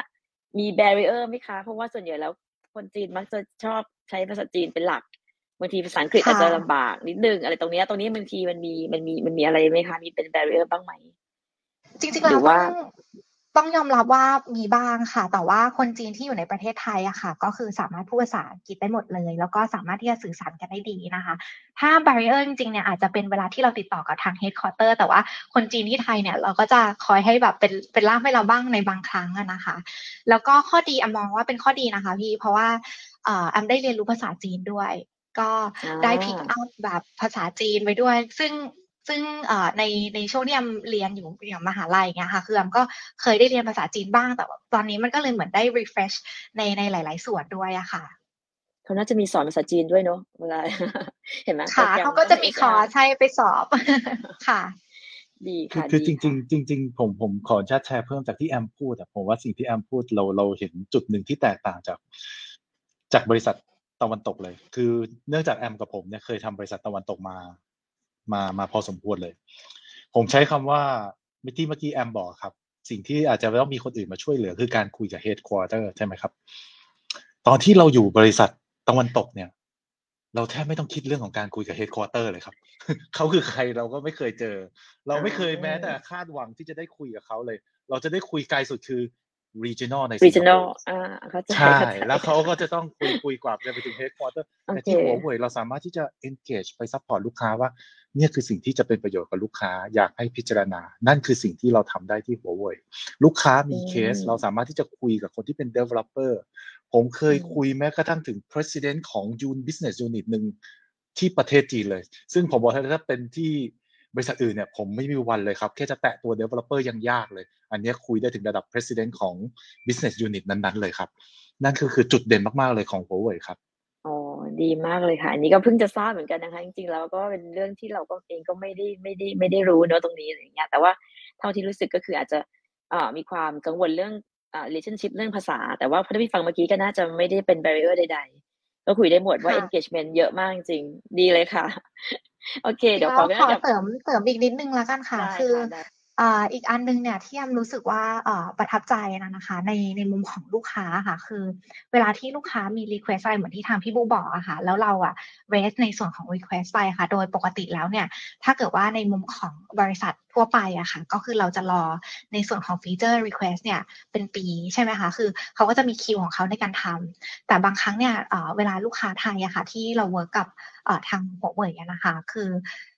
บางครั้งเนี่ยมันเออเจอจริง ๆ ในการที่จะมี feature ตัวนี้เนี่ย คือเราก็สามารถที่จะเอ่อ raise request ค่ะ เพื่อที่จะ expedite มันให้มันเร็วขึ้นได้นะคะ บางครั้งเนี่ย feature บางตัวที่ลูกค้า request มาค่ะ คือสามารถทำได้ภายในหนึ่งเดือน ซึ่งตรงนี้มันตอบโจทย์ธุรกิจของลูกค้ามากๆเลยอะค่ะ ค่ะ โอเค เห็นภาพค่ะ ชัดเจนค่ะ จริงๆ แล้วพอดีก็คุยเรื่องนี้พอดีก็นึกถึงว่าเมื่อกี้พูดถึงเรื่องของตัวสตาร์ทอัพอะไรต่างก็คืออยากจะอยากจะให้คุณทีกับไม่ได้คุณทีนะคะ ว่าอยากจะ ถามนิดนึงว่าตรงหัวเว่ย Cloud เนี่ยเราเมื่อกี้เราพูดถึงว่าเรา support สตาร์ทอัพในว่าในทุก ๆ เรื่องเลยในการตั้งแต่เริ่ม develop เริ่ม build เริ่มอะไรมา แล้วตรงหัวเว่ยเนี่ยมีอะไรที่จะมาซัพพอร์ต specific ไปไหมคะกับเรื่องของการที่จะทำในในโปรเจกต์หนึ่งๆว่าจะเป็น SME หรือสตาร์ทอัพหรืออะไรต่างๆอาจจะลองแชร์ฟังนิดนึงค่ะ สมมติเรามีโปรเจกต์เข้าไปเนี่ย อาจจะไม่ได้เกี่ยวข้องกับหัวเว่ยเลย เราจะ support ในด้านไหนบ้างอะคะจริงๆต้องบอกว่าหัวเว่ยครับอย่างในเมืองไทยเองนะครับ ก็จะมี จะมีตัว Open Lab นะครับซึ่งเป็นตัวที่เราเปิดขึ้นมาเพื่อให้แบบมีบริษัทในไทยหรือมีคนที่บริษัทที่มี innovation หรือ startup ครับสามารถเข้ามาร่วมพัฒนากับหัวเว่ยได้นะครับเพราะพัฒนามาแล้วเนี่ยพอมันเสร็จเป็นโปรดักที่เป็นโปรโตไทป์หรือตัวที่แบบสามารถทำงานได้จริงเนี่ยก็สามารถเอาหัวเว่ยเนี่ยสามารถช่วยเอาตัวนี้นะครับไปขยายในการให้คนอื่นรับรู้เข้ามาว่ามี product ตัวนี้หรือทำ marketing หรือpush ออกมาในตลาดได้นะครับก็อันนี้เป็นอันหนึงที่ Huawei ช่วยได้นะครับถ้าอย่างเรื่อง อย่างเรื่องของเทคโนโลยีอะไรต่างๆนะครับ Huawei ที่ผ่านมาเราก็มีการ setup เป็นเหมือนอช่วยเรื่องการศึกษาต่างๆนะครับก็ก็มีมีทำเวิร์กช็อปทำอะไรต่างๆพวกนี้เข้ามาเยอะแยะนะครับแล้วก็แต่อย่างจริงแล้วอย่างคุณแอมเนี่ยก็เป็นคนหนึ่งที่ทำงานใกล้ชิดกับลูกค้าที่เป็นแบบเรียกว่าเป็นสตาร์ทอัพมันก็มีนะครับ SME ก็มีอย่างเงี้ยนะครับ ก็จะมีหลายมุมที่ Huawei ก็มีแบบแพ็กเกจหรือมีอะไรที่ หรือมี service อะไรอย่างที่เราออกแบบมาครับ เพื่อให้แบบลูกค้าที่อยู่ในไทยเนี่ยนะครับ มีช่วยในเรื่องของเช่นค่าใช้จ่ายให้ต่ำลงได้นะครับ อย่างเช่นอ่า Huawei เราอยู่ประเทศไทย Huawei Cloud ในประเทศไทยเงี้ยนะครับ การที่พอเราอยู่ในไทยเนี่ยเราก็มีอย่างการเชื่อมต่อไปหา Huawei Cloud เนี่ยนะครับ ก็สามารถใช้ลิงก์ที่เป็นอย่างเล่นบทตัวนี้เรียกว่า MPLS นะครับ ก็ลูกค้าองค์กรเราใช้ลิงก์ตัวนี้ค่อนข้างเยอะนะครับ ต่อเข้ามาแล้วก็ไม่เสียค่า data transfer ในการเอาข้อมูลออกไปเข้าออกนะครับ ก็ทำได้อย่างอิสระอย่างนี้เป็นต้นนะครับ แล้วก็พออยู่ในไทยเนี่ยเรื่องของ compliance อะไรต่างนะครับ เราก็ช่วยลูกค้าเนี่ย comply ในส่วนของ infrastructure ไว้หมดแล้วนะครับอย่างเช่น PPA ที่ ปีที่จะมาถึงเงี้ยเป็นต้นนะครับ ก็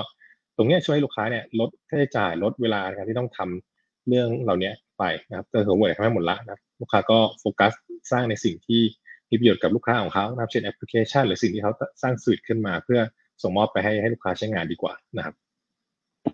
คือคือ ผมอาจจะเพิ่มเติมจากที่แอมบอกเมื่อกี้ครับ ก็คือในมุมของ SME หรือสตาร์ทอัพใหม่ๆนะครับ สิ่งหนึ่งที่ทางแอมแชร์เมื่อกี้เรื่องของ Cloud Warrior ใช่ไหมแอม ถ้าพี่จำไม่ผิดแอมแชร์ตรงนั้นขึ้นมา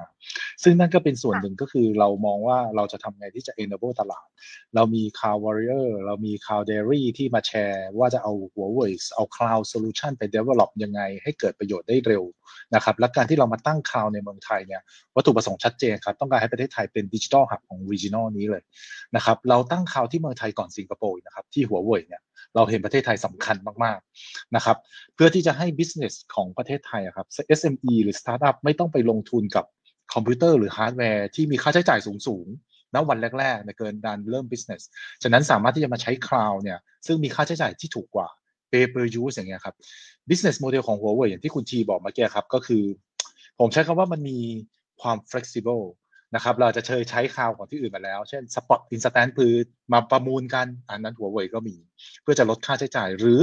ถ้าจะใช้เป็นรายปีแล้วลดค่าใช้จ่าย หัวเว่ยก็ทำได้แต่หัวเว่ยคิดมากกว่านั้นครับ ลูกค้าบางรายเนี่ยอย่างโควิด อาจจะต้องทำอะไรบางอย่างแค่เดือน 2 เดือน Huawei ก็เลยมี monthly cost มาใช้ในการลดค่าใช้จ่ายถ้าใช้เป็นรายเดือนได้ คือพูดง่ายเรามีความยืดหยุ่นให้กับลูกค้า ให้คนที่มาใช้บริการข่าวของ Huawei ค่อนข้างสูง แล้วเราอยู่ในเมืองไทยครับ ฉะนั้นการสิ่งที่การประโยชน์ตรงนี้เรื่องของความสามารถในการเชื่อมต่อ cost performance ทุกอย่างเนี่ยมันจะลดตรงนี้ให้กับ SME ได้เยอะมากๆครับ เพราะว่าถ้าเกิดเราต้องไปอยู่ใช้ที่สิงคโปร์อย่างเงี้ยครับ เราจะต้องมี VPN หรือมีค่าใช้จ่ายที่ไปต่างประเทศถูกไหมครับ ซึ่ง Huawei ถ้ามาอยู่ตรงนี้แล้ว cost ตรงนั้นจะหายไปเยอะมากเลยครับ เราก็ทำให้ SME สามารถที่จะเดินหน้า business ได้เร็ว แล้วก็มาประกอบกับที่ว่า Huawei มี training ช่วยในการ enablement นะครับ สามารถที่จะพา partner แล้วก็อย่างที่แอมบอกว่า เราจะมีคนเข้ามาช่วยลูกค้าอยู่ถึงตีสองตีสามอย่างที่แอม ซึ่งผมขนาดผมเป็น CTO ผมก็เคยอยู่มาแล้วนะครับตีสองตีสามแล้วคิดดูครับ ผมอยู่ตีสามประเทศจีนเขาอยู่ถึงตีสี่กับเรา อย่างเงี้ย เราทำทุกอย่างเพื่อที่จะทำให้กับลูกค้าตรงนั้นนะครับ นั่นก็คือสิ่งที่เป็นผมแล้วเป็นเสน่ห์อย่างหนึ่งของบริษัทหัวเว่ยเลยก็ว่าได้ครับ วันนี้ลูกค้าอยากใช้บริการเต็มที่เลยนะครับทำงานถึงที่สามนะครับ เดี๋ยวถามถามพี่ทีหน่อยแล้วกันครับพอครัดีบพอดีเมื่อกี้เห็นพี่พี่บัวจะถามเรื่องเอ่อประเทศไทยแล้วแต่ผมเดี๋ยวขอขอเกรินทั่วโลกนิดนึงอยากรู้ global ครับเอ่อ Huawei ลุยประเทศประมาณไหนครับ มีเป็นเน้นประเทศเอ่อประเทศไหนเป็นพิเศษ เป็นผู้นำด้านไหนอะไรอย่างเงี้ยบ้างครับเผื่อพี่ทีเราเป็น global ให้หน่อยนะครับว่า Huawei เป็นไงบ้างครับจริงๆต้องบอกว่าตอนนี้คือ Huawei ครับก็จริงให้บริการลูกค้าอยู่มากกว่า 170 ประเทศทั่วโลกนะครับ อย่าง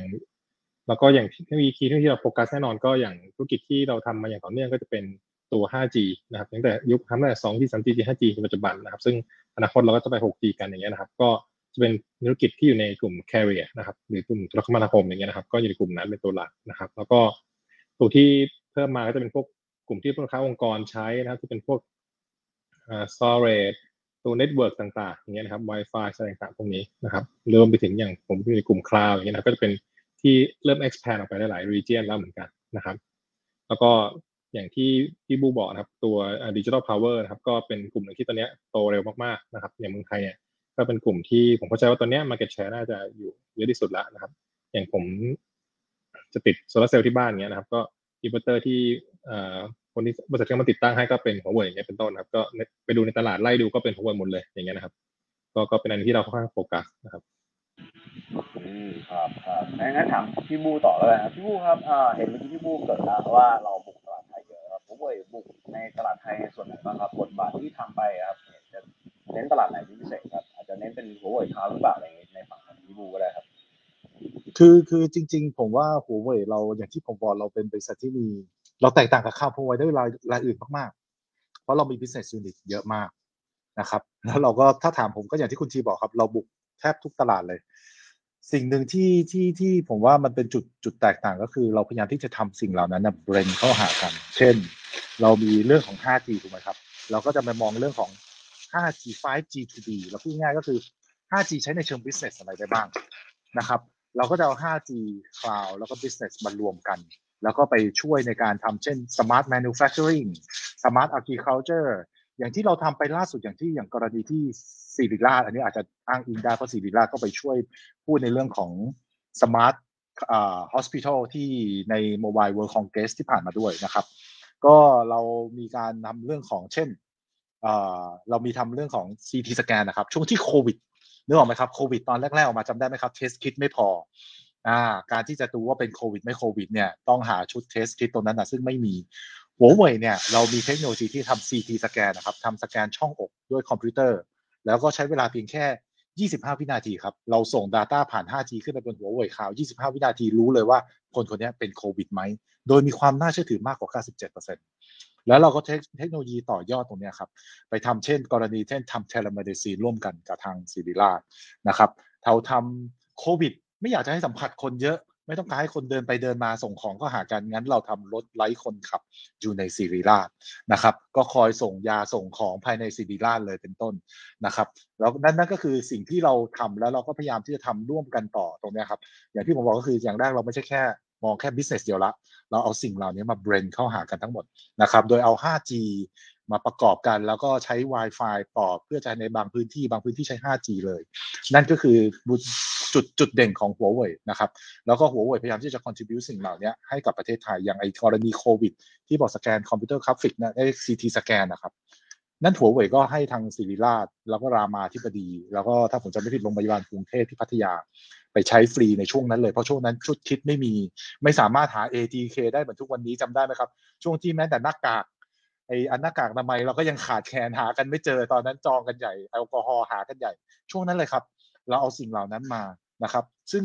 ก่อนหน้านั้นเราก็จะเห็นว่าประเทศจีนก่อนหน้านั้นเราเห็นว่า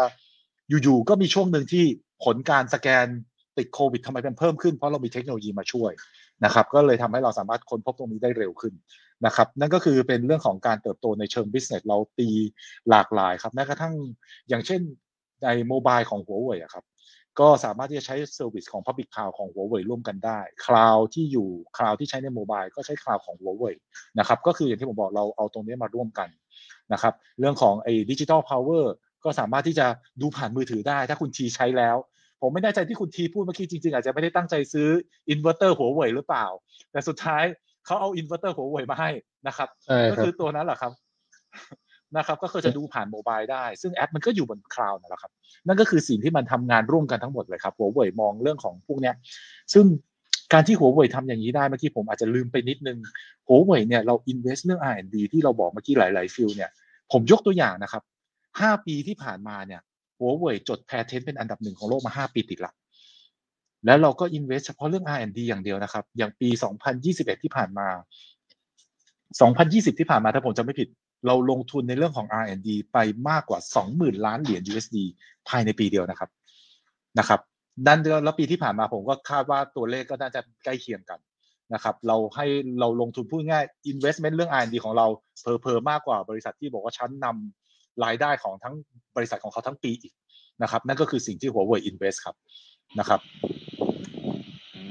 ครับครับโอเคก็ได้เห็นภาพรวมหลายอย่างเพิ่มเติมจริงนะครับสำหรับประเทศไทยนะงั้นผมถามคุณแอมอันนี้หน่อยครับ โอเค ผมมองอย่างนี้ผมผมเป็นเจ้าของธุรกิจก็ได้ SME สตาร์ทอัพหรือแบบบริษัทใหญ่เลยก็ได้ครับ Enterprise นะคราวนี้ถ้าผมอยากจะเริ่มใช้บริการของ Huawei ครับมันมันมีอะไรบ้างให้ผมแบบเออใช้แล้วธุรกิจมันดีขึ้นจริงๆอะไรเงี้ยครับแล้วเดี๋ยวเดี๋ยวให้ให้พี่ทีเจาะลึกขึ้นหน่อยครับแต่รบกวนคุณแอมก่อนครับคือถ้าเกิดว่าในมุมของ Huawei Cloud อะค่ะ แน่นอนว่า ในภาพรวมของ cloud ตอนนี้นะคะประโยชน์ของ cloud เนี่ยคืออันแรกเลยเนี่ยที่ทางทางลูกค้าค่ะสามารถที่จะ leverage ได้เนี่ยคือการที่เราจะลงทุนในก้อนใหญ่ ๆ เวลาเราซื้อเซิร์ฟเวอร์มาตั้งเองอะค่ะที่บริษัทเองหรือว่าไปฝากไว้ตามองค์กรอื่นๆนะคะ ก็ตรงนี้เนี่ยคือเราไม่ต้องลงทุนก้อนใหญ่ ๆ แล้ว เราสามารถที่จะเริ่มจาก minimum เลย ในการที่จะเริ่มธุรกิจนะคะ อันที่สองเลยเนี่ยคือทุกวันนี้ค่ะจริงแล้วจากโควิด ที่ผ่านมาละกัน หรือว่าณปัจจุบันนี้เนี่ยในส่วนของฮาร์ดแวร์เนี่ยค่อนข้างเจอในเรื่องของเอ่อ shipment ค่อนข้างเยอะนะคะ ก็บางที่เนี่ยเวลาสั่งฮาร์ดแวร์ไปแล้วเนี่ยมันอาจจะใช้เวลาในการที่จะมาส่งถึงเอ่อองค์กรนะคะทีนี้เนี่ยในส่วนของคลาวด์เนี่ยคือเราสามารถที่จะช่วยทางองค์กรไม่ว่าจะเป็น SME Startup หรือ Enterprise สหในการ go to market ได้เร็วขึ้น เพราะว่าแค่สมัคร ตัว Huawei Cloud Account อะค่ะ ตรงนี้เนี่ยก็คือสามารถที่จะเริ่มสร้าง innovation ใหม่ๆ ให้กับทางองค์กรได้เลยนะคะ แล้วก็จะช่วยในเรื่องของการความที่ Huawei Cloud อะค่ะ ตั้งอยู่ในประเทศไทยเนี่ย คือเราจะช่วยในเรื่องของการ latency ด้วยความหน่วงนะคะ คือตรงนี้เนี่ยประสบการณ์นะคะของทางลูกค้าเองก็จะดีขึ้นด้วยในการที่จะวางแอปพลิเคชันอะไรก็ตามที่ run อยู่บน Huawei Cloud ค่ะ นอกจากนั้นเองเนี่ยทาง Huawei Cloud เนี่ยความที่เราอยู่ในประเทศไทยนะคะเราก็ comply กับ security compliance ต่างๆนะคะโดยเฉพาะ PDPA ในประเทศไทยด้วย ซึ่งเวลาที่เรา set up ในส่วนของตัวเเซิร์ฟเวอร์ค่ะแทนที่ IT เนี่ยต้องไปนั่งดูว่าที่เรา comply ตรงไหนแล้วบ้างในหมู่ของ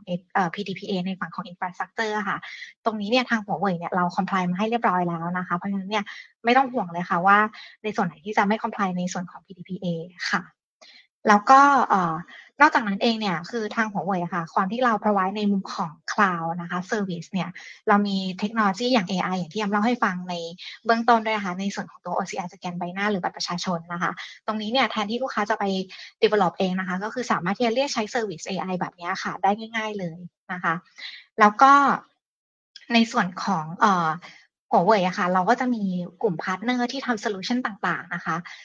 อย่างเช่นว่าตัว HR solution นะคะเราก็จะมีพาร์ทเนอร์ที่ทำในส่วนของ HR solution ที่สามารถรันอยู่บนหัวเว่ยคลาวด์แล้วก็ทางลูกค้าค่ะสามารถที่จะ work ไปด้วยกันกับทางหัวเว่ยคลาวด์หรือว่าวันนี้เนี่ยสมมติว่าองค์กรอยากจะตั้งตัว ERP ขึ้นมานะคะ ตรงนี้เนี่ยก็คือสามารถที่จะ work กับทางหัวเว่ยได้เลย เพราะว่าเรามี solution พวกนี้นะคะที่ ready แล้วก็รันอยู่บนหัวเว่ยคลาวด์ด้วยค่ะ คือใน long term อะค่ะหัวเว่ยคลาวด์เนี่ยพยายามที่จะทำในส่วนของ everything as a service นะคะ ในการที่จะให้ผู้คนเข้าถึงได้ง่ายขึ้นนะคะ ในมุมของเทคโนโลยี แล้วตรงนี้เนี่ยจะช่วยในเรื่องของ digital transformation นะคะ ในมุมของประเทศไทยด้วยค่ะอืมครับพี่ทีครับพี่ทีมีอะไรเสริมนะครับว่าผมเป็นเจ้าของธุรกิจผมจะใช้หัวเว่ยคลาวยังไงดี มีอะไรให้ผมทำธุรกิจได้ง่ายขึ้นไหมครับพี่จริงโอ้จริงจริงมันจะมีอยู่เอ่อจริงๆเนื่องจากว่าตอนนี้ครับหัวเว่ยก็จะโฟกัสในการ เรียกว่าเรียกว่าเปลี่ยนเปลี่ยน vision นะครับ ก็คือมีมุ่งไปว่าทุกอย่างเนี่ย จะให้เป็น service นะครับ คือเราไม่ต้องมองว่าของเป็นชิ้นจะใช้เซิร์ฟเวอร์ใช้ storage จะใช้ AI ใช้อะไรทุกอย่างเนี่ยมองเป็น service ที่สร้างมาเพื่อลูกค้าพร้อมใช้งานได้เร็วขึ้น พอพอเป็นสวิตที่ทำให้ใช้งานเร็วขึ้นเนี่ยครับก็หมายหมายว่า หมายถึงว่าเราเนี่ยไม่ต้องเสียเวลาไปเตรียมนะครับพอจะสร้างทุกอย่างขึ้นมาให้หัวเว่ยทำให้ละนะครับ ก็ลูกค้าเนี่ยก็แค่หยิบเอาไปใช้เลยเช่น อย่างที่เมื่อกี้เราพูดกันอย่างตัว OCR อย่างเงี้ยสแกนแบบชนไทยเงี้ยครับเรานึกภาพว่าถ้าเราต้องไปสร้างขึ้นมาใช่ไหมครับหรือเราหรือเราจะทำแบบช่วงโควิดเนี่ยเราต้องไปทำระบบลงทะเบียนลูกค้าอย่างเงี้ยนะครับ ผ่านทางออนไลน์อย่างเงี้ยเพราะเราต้องเปลี่ยนจากที่ไปเจอลูกค้ากันได้ที่เราต้องทำมาออนไลน์แล้วเนี่ยทำ e KYC ทำทำอะไรอย่างเงี้ยนะครับ ก็เขาเวเนี่ยก็สามารถลูกค้าสามารถหยิบจับเอา OCR นะครับ หรือเอาตัวอ่า face recognition เนี่ยไปใช้งานได้เลย ตรงนี้ก็ทำสวิตหรือสร้างได้อย่างรวดเร็วโดยที่ค่าใช้จ่ายเนี่ยก็ต่ำมากๆนะครับ เพราะว่าก็คือการคิดเงินเนี่ยก็คิดตามตามการใช้งานจริงของลูกค้านะครับพอดีอยากแทรกเลยเอ่อคำว่าต่ำเนี่ยประมาณเท่าไหร่เหมือนเจ้าของธุรกิจจะได้รู้เลย ผมเริ่มพันไหมต่อเดือนหรือหมื่นต่อเดือน หรือว่าซื้อเป็นแพ็กเกจรายปีอะไรเงี้ยครับตรงนี้ตรงนี้ ให้ท่านไหนเราดีครับจะได้จับจับต้องได้นะครับเอ่ออย่างผม ครับจริงๆถ้าบอกว่าถ้าถ้าถ้าลูกค้า ใช้งานแบบสวิตทั่วไปอย่างเงี้ยนะครับ ก็เท่าที่เห็นเนี่ยก็จริงมีแต่หลักหลักพันจนไปเป็นหลักหมื่นอะไรเงี้ยอยู่ในเรนนี้ค่อนข้างเยอะเหมือนกันนะครับแล้วหรือถ้าเป็นลูกค้าองค์กรใหญ่ก็จะเป็นแบบเป็นแสนขึ้นไปอะไรเงี้ยมันก็มีหลายเรนแต่ถ้าลูกค้าเริ่มต้นเนี่ยก็อยู่กันหลักพันหลักอะไรเงี้ยเยอะครับนี่ถ้าสนใจก็ต้องมาคุยเป็นกรณีพิเศษใช่ไหมคะเพราะแต่ละบริษัทก็จะมีความต้องการ requirement ไม่เหมือนกัน อย่างนั้นใช่ไหมคะ ใช่ครับใช่ค่ะ ใช่เลยค่ะค่ะคุณแอมต่อเลยค่ะ เมื่อกี้จะพูดอะไรคะเชิญค่ะ เมื่อกี้เอ่อขอเสริมพิธีนิดนึงนะคะ ในส่วนขององค์กรเนี่ยจริง ๆ แล้วลูกค้าหลายท่านเองก็ถามมาเหมือนกันในมุมของคลาวเนี่ยสมมติว่าวันนี้อยากจะเริ่มกับทางของเวคลาวเนี่ยเอ๊ะแล้วแล้วถ้าเกิดผมเป็นเอ่อเหมือนองค์กรเล็ก ๆ เนี่ย เราสามารถที่จะเริ่มได้ไหมอะไรอย่างเงี้ยค่ะ คือในมุมของอย่างลูกค้าที่ในกลุ่มของ SME อะค่ะสิ่งแรกเลยเนี่ยที่สามารถที่จะเอาขึ้นมารันบนคลาวด์ได้นะคะ ก็คืออย่างเช่นตัวเว็บไซต์นะคะขององค์กรนะคะ ซึ่งเว็บไซต์เนี่ยก็จะเป็นข้อมูลที่เวลาที่จะให้ทาง end customer นะคะเข้ามาดู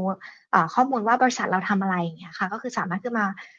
วางไว้บนหัวเว่ยคลาวด์ได้ ซึ่งตรงนี้เนี่ยลูกค้าเองเนี่ยอาจจะเริ่ม ด้วยราคาที่อาจจะไม่ได้ถึงร้อยเหรียญก็มีนะคะ ที่เราสามารถที่จะเริ่มได้เนี่ย ตรงนี้แอมมองว่ามันเป็นอะไรที่สามารถจับต้องได้ แล้วก็ทางหัวเว่ยเองเนี่ย เราจะได้ในเรื่องของ price performance ด้วยอะค่ะ ที่ทางลูกค้าเนี่ยจะได้ในราคาที่จับต้องได้แล้วก็ได้ performance ในมุมของเทคโนโลยีที่ดีขึ้นค่ะ แล้วก็ใน long term ตรงนี้สามารถที่จะต่อยอดในเรื่องของ digital transformation ในองค์กรในเรื่องอื่นๆได้ด้วยค่ะ ผมขอยกยกตัวอย่างเล่นๆแล้วกันผมทำสนุกสนุกขึ้นมาก็คือพอดีสุนัขที่บ้านนะครับ มันชอบไปปัสสาวะซีซัวใช้คำอย่างเงี้ยครับ เราก็เลยผมก็เลยทำเอ้างั้นเอาไม่มีอะไรทำก็เลยเอารูปสุนัขครับ ลองหารูปสุนัขท่าปัสสท่าสุนัขยืนฉี่ครับ ในเว็บไซต์ แล้วก็ส่งขึ้นไปบน AI บนหัวเว่ยครับภายในไม่ถึงครึ่งชั่วโมงครับ ผมได้ API มาแล้ว ผมสามารถที่จะเอารูปที่บ้าน พร้อมที่จะส่งจากกล้องวงจรปิดขึ้นไปได้ทันทีเลย แล้วก็ เป็นรูปสุนัขฉี่เมื่อไหร่ alert มาหาผมได้ อันเนี้ยใช้เวลาเร็วมากระบบ AI หัวเว่ยสามารถใช้งานได้ง่ายครับ ฉะนั้นเราอยากจะลองแบบถ่ายรูปแล้วเห็น object หรือเห็นภาพของของอะไรพวกนี้สามารถขึ้นมาลองเล่นบนหัวเว่ยได้เลย แล้วจะเห็นว่าเราสามารถจะสร้างสรรค์สิ่งหลาย ๆ อย่างได้อย่างง่าย แล้วก็รวดเร็วเลยครับผมฟังดูน่าสนใจนะคะว่าเข้าใจง่ายดีก็เห็นภาพชัดเจนอะไรอย่างเงี้ยค่ะพอดีเมื่อกี้พูดถึงเรื่องสตาร์ทอัพกับตัวแต่ต่างพอดีพูดถึงเรื่องว่า แพ็กเกจต่างๆเนี่ยจริงๆแล้วถ้าเกิดสมมติคนฟังทางบ้านสนใจอะไรเงี้ยค่ะแล้วแบบอยากมาใช้บริการตรงโ o ร a ยคลาวหรือว่าอะไรก็ตามแต่เนี้ย เราสามารถมีกรณีพิเศษพูดคุยได้ไหมคะสำหรับ follower ของ FinTalk แฟนคลับวันนี้เรามาเราได้ทีมหัวเว่ยมาทั้งทีมคุยกันวันนี้เห็นภาพมากชัดเจนอะไรเงี้ยค่ะอาจจะฝากพี่พี่บูด้วยได้ไหมคะ ช่วยดูแลลูกค้านิดนึงเพราะคนฟังเราก็จะเป็น follower ที่เป็นสตาร์ทอัพอยู่เหมือนกันนะคะ ครับยินดีเลยครับ จริง ๆ ก็คือผมว่าทางเราเดี๋ยวเราน่าจะมี contact ทางนี้ได้อยู่แล้วนะครับ ทางคุณออร่าแล้วก็ทางฟินทองเนี่ยครับก็สามารถจะ contact ทางมาทีมพวกเราแล้วเราก็สามารถจะ support ขอให้แนะนำมาว่ามาจากทางฟินทองเท่านั้นแหละครับใช่ค่ะช่วยดูแลเป็นพิเศษครับ ขอบพระคุณมากค่ะแพ็กเกจมีโปรโมชั่นตรงนั้นให้ครับค่ะมีอะไรต่อค่ะงั้นผมถามเสียงจิ้งหรีดยังไม่ยังไม่ยังไม่โอ้นี่ผมกลับบ้านผมผมตกแบบผม บ้านเกิดแบบ อยู่อยู่ที่ไหนนะธรรมชาติมาก ใช่ใช่คือมาโพครับที่ได้ต้องได้มาโพครับสิงคุโลโอเคครับคือคืออยากรู้นิดนึงว่าแบบสมมติยกตัวอย่างเพื่อถึงหน่อยได้ไหมสมมติผมเป็นเจ้าของธุรกิจอะไรดีอะแบบมาร์เก็ตติ้งเอเจนซี่ได้ไหมแบบเอ่อผมอยู่หน่วยงานรัฐบาลอะไรเงี้ยใช้ใช้โปรโมทข่าวยังไงเล่าให้แบบเข้าใจเลยเออผมต้องสนใจเนี่ยเพราะว่าแบบดีมากอะไรเงี้ยขอขอเป็นแบบเข้าใจแบบ ตรงนั้นเลยครับตรงนี้สามารถเจาะเลยได้ไหมครับถามท่านไหนดีครับพี่บูดีไหมครับ ครับ ผมขออนุญาตอย่างนี้ครับ ก็คือคือถ้าถ้าถามก็คือจริง ๆแล้ว เนี่ย ถ้าจริง ๆ ผมว่า ต้องต้องต้องขอออกตัวก่อน Marketing Agency กับหน่วยงานรัฐบาลผมว่าเป็นสองหน่วยงานที่แตกต่างกันมาก ๆ เลยเนาะ เข้าใจแบบตัวใหญ่พี่ผู้อาจจะยกอันแดงเองอะไรอย่างเงี้ยเลยครับที่ที่แบบป่วยเจาะเป็นหลักอะไรเงี้ยครับยกตัวอย่างยกตัวอย่างอย่างที่เราเข้าไปทำกับลูกค้าครับ อย่างที่พวกพวกผมเข้าไปทำอย่างเงี้ยเราก็จะเนื่องจากเราเข้าไป engage ก่อน เราก็จะคุยว่า requirement ของลูกค้า ถ้าลูกค้ามีสิ่งที่ใช้อยู่แล้ว เราก็จะคุยว่าสิ่งที่ใช้อยู่เนี่ย เราจะทำให้มันดีขึ้นได้ยังไงนะครับ ซึ่งการที่จะทำให้ดีขึ้นเนี่ย เราก็จะเข้าไปคุยกับลูกค้าเลย นะครับรวมถึงเช่นทำเรื่องของ business case เรื่องของความคุ้มค่าในการลงทุนนะครับระยะสั้นเป็นยังไง ระยะยาวเป็นยังไงนะครับเราก็จะช่วยลูกค้าตรงนั้นแล้วเราก็จะมองว่าโอเคงั้นถ้าจะต้อง migrate เราจะต้องเอาขึ้นคลาวจากของไม่อยู่แล้วเนี่ยจะจะต้องขึ้นไปได้ยังไง เราจะต้องมีพาร์ทเนอร์เข้ามาช่วยทำไหม หรือตรงไหนหัวเว่ยสามารถที่ช่วย support ได้ เราก็จะวางเป็นแผนด้วยกัน แล้วก็ทำร่วมกันกับลูกค้านะครับนั่นคือกรณีที่ลูกค้ามีสิ่งที่มีอยู่แล้ว ไม่ว่าหน่วยงานไหนจริงๆผมว่า pattern ก็จะคล้ายๆกันแหละครับ นะครับเดี๋ยวมันจะมีเรื่องของระบบ เช่นถ้าหน่วยงานภาครัฐ มันก็จะมีเรื่องของการทำ bidding ทำของ process ของเขาถูกไหมครับ แต่ถ้าเป็นหน่วยงานเอกชนเนี่ยก็จะเร็วหน่อยอย่าง marketing เนี่ยส่วนใหญ่เขาจะเข้าใจเรื่องพวกนี้อยู่แล้ว โดยเฉพาะปัจจุบัน marketing ก็จะเป็น digital marketing ซะเยอะนะครับ เราก็จะมาดูว่าของเก่าผมว่าถ้าเกิดผมบอกว่าไปถึงแล้วบอกย้ายย้ายขึ้นมาหัวเว่ยคาวเลย ผมก็กำลังจะฆ่าลูกค้าเลย ผมต้องดูว่าอะไรที่มันเหมาะสม หรือจะเป็นเซอร์วิสบางอย่างที่เพิ่มเติม on top หัวเว่ยจะเข้ามาช่วยในเชิงของการทำ architect ทำดีไซน์เพื่อจะวางแผนเดินหน้าร่วมกันนะครับ เราจะออกมาในรูปแบบนี้ครับ เราจะไปดูความเหมาะสมก่อนครับทำ assessment คุยกับลูกค้านะครับ แล้วเราก็ถึงจะพาลูกค้าไป เราจะไม่ใช่ประเภทที่เรียกว่าเราไม่ได้เน้นมาว่าเราจะมาขายของครับ เรามองว่าทำยังไงที่เป็น long term partnership กับลูกค้าไปให้ได้นะครับ นั่นก็คือมุมมองของเราครับ ไม่ว่าลูกค้าประเภทไหนเราจะเข้าไปใน asset ในรูปแบบนั้นครับ คือพี่บูฟังพี่บูแล้วเหมือนกับ ตอนนี้คือพี่บูไม่ได้เป็น CTO เลยค่ะอันนี้พูดตรงๆนะคะเพราะที่ฟังมาตั้งแต่ต้นเนี่ย คือมุมมองมันจะเป็นเชิงของ Marketing and Sale ด้วย เพราะว่าในเวลาการพูดคุยอะมันจะเข้าถึง customer centric จริงๆ ก็คือความต้องการของลูกค้า แล้วก็ทำยังไงที่จะมาตอบโจทย์ตรงนั้น เพราะว่าในเรื่องของบางบางบางบางบริษัทบางทีเนี่ยมันคำว่า CTO มันจะเน้นเรื่องเทคนิคจ๋าไปมากกว่านี้แต่ว่าอันนี้จะมีมุมมองของ เขาเรียกว่าอะไรความต้องการลูกค้าดู customer นี้ด้วยเป็นหลัก แล้วก็ทำให้มันออกมาตอบโจทย์ตรงนั้นได้ ก็ถือว่าถือว่าถือว่าประทับใจนะคะ วันนี้ที่คุยเพราะว่ามองว่าตอนแรกนี่ว่าจะแบบเทคนิคจ๋ามากเพราะว่าไม่แน่ใจว่าทีม CTO มาทั้งทีมเนี่ยมันจะต้องเป็นเรื่องของแบบเดฟเยอะมากๆเลยแต่วันนี้คือเหมือนกับมันจัดต้องได้แล้วก็ แล้วก็มองแล้วมันก็เข้าถึงได้ เพราะว่าเรามีเทคนิคที่เข้าใจความต้องการลูกค้าจริง ๆ ก็สามารถที่จะเบรนตรงนั้นให้กับลูกค้าได้นะคะ ในมุมมองตรงนั้น ดีค่ะขอบคุณมาก ดีค่ะนี่ชมจากใจเพราะว่าที่เกิดคุยมาเนี่ยดูแล้วเหมือนกับเออเข้าใจเข้าใจความต้องการจริงๆ แล้วก็ไม่ได้ไม่ได้เทคนิคเกินไป อืมขอบคุณครับค่ะ เออเชิญค่ะเออจะพูดอะไรอ๋อโอเคอ่าอ่าก็เผื่อจะได้อ่าถามอันนี้ถามคุณแอมบ้างครับคุณแอมครับแล้วอ่าถ้าผมถามว่าทำไมต้องทำไมต้องหัวเว่ยครับเดี๋ยวคุณแอมเล่าอย่างนี้ฟังหน่อยครับเราเราทำไมคุณต้องใช้บริการหัวเว่ยด้วยครับแต่แต่ขอขอขอคุณแอมในมุมของลูกค้านะคะเมื่อกี้มุมของ employee อันนั้นอันนั้นอันนั้นได้เลยคิดค่ะเรื่องมาเป็นหัวเว่ยแน่นอนตอนนี้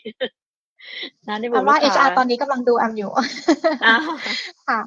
โอเค คือในมุมของลูกค้าอะค่ะ จริง ๆ แล้วต้องเล่าอย่างนี้ค่ะว่าเออเหมือนที่ทางพี่บูพูดไว้ตั้งแต่ต้นนะนะคะ หัวเว่ยเนี่ยเรามีทั้งหมด 5 business unit ด้วยกันนะนะคะ สิ่งที่ทางหัวเว่ยเนี่ยแตกต่าง กับเอ่อ vendor เจ้าอื่นๆนะคะคือเราจะมีเอ่อตัว synergy ระหว่างฮาร์ดแวร์กับซอฟต์แวร์นะคะยกตัวอย่างเช่นว่า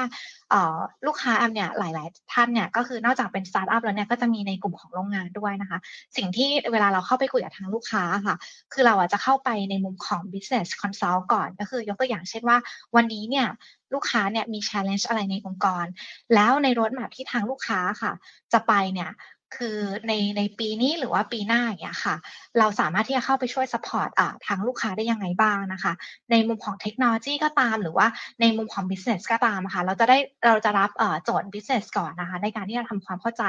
ซึ่งตรงนี้เนี่ยอ่าแอมคิดว่าทางทีมของ Huawei อะค่ะเราเป็น business consult ที่ดีด้วยนะคะ ในการที่จะเข้าไป